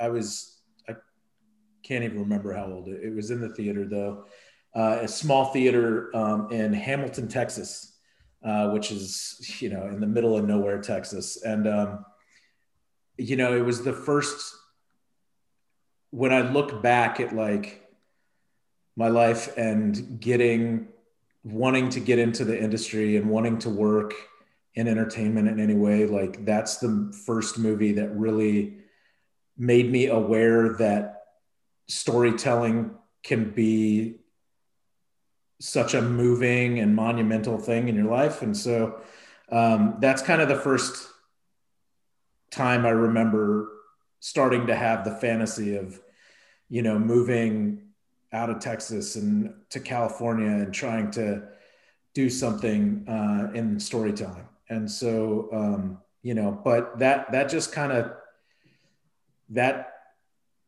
opened the window. But then there were so many movies, so many great movies that I remember I, I feel really fortunate to have grown up in the time that I did, being a fan of film and a fan of like just um, big effects movies and things like that. Cause it was just, there were so many uh, in the 80s that were, you know, like, I mean, I know we're in it, right? Like we talk about movies all the time and it's kind of our thing. And, but they're just monumental in like molding my life. And mm-hmm. and uh, you know it's uh, i feel really fortunate to to have been able to experience that firsthand and not and not have missed it.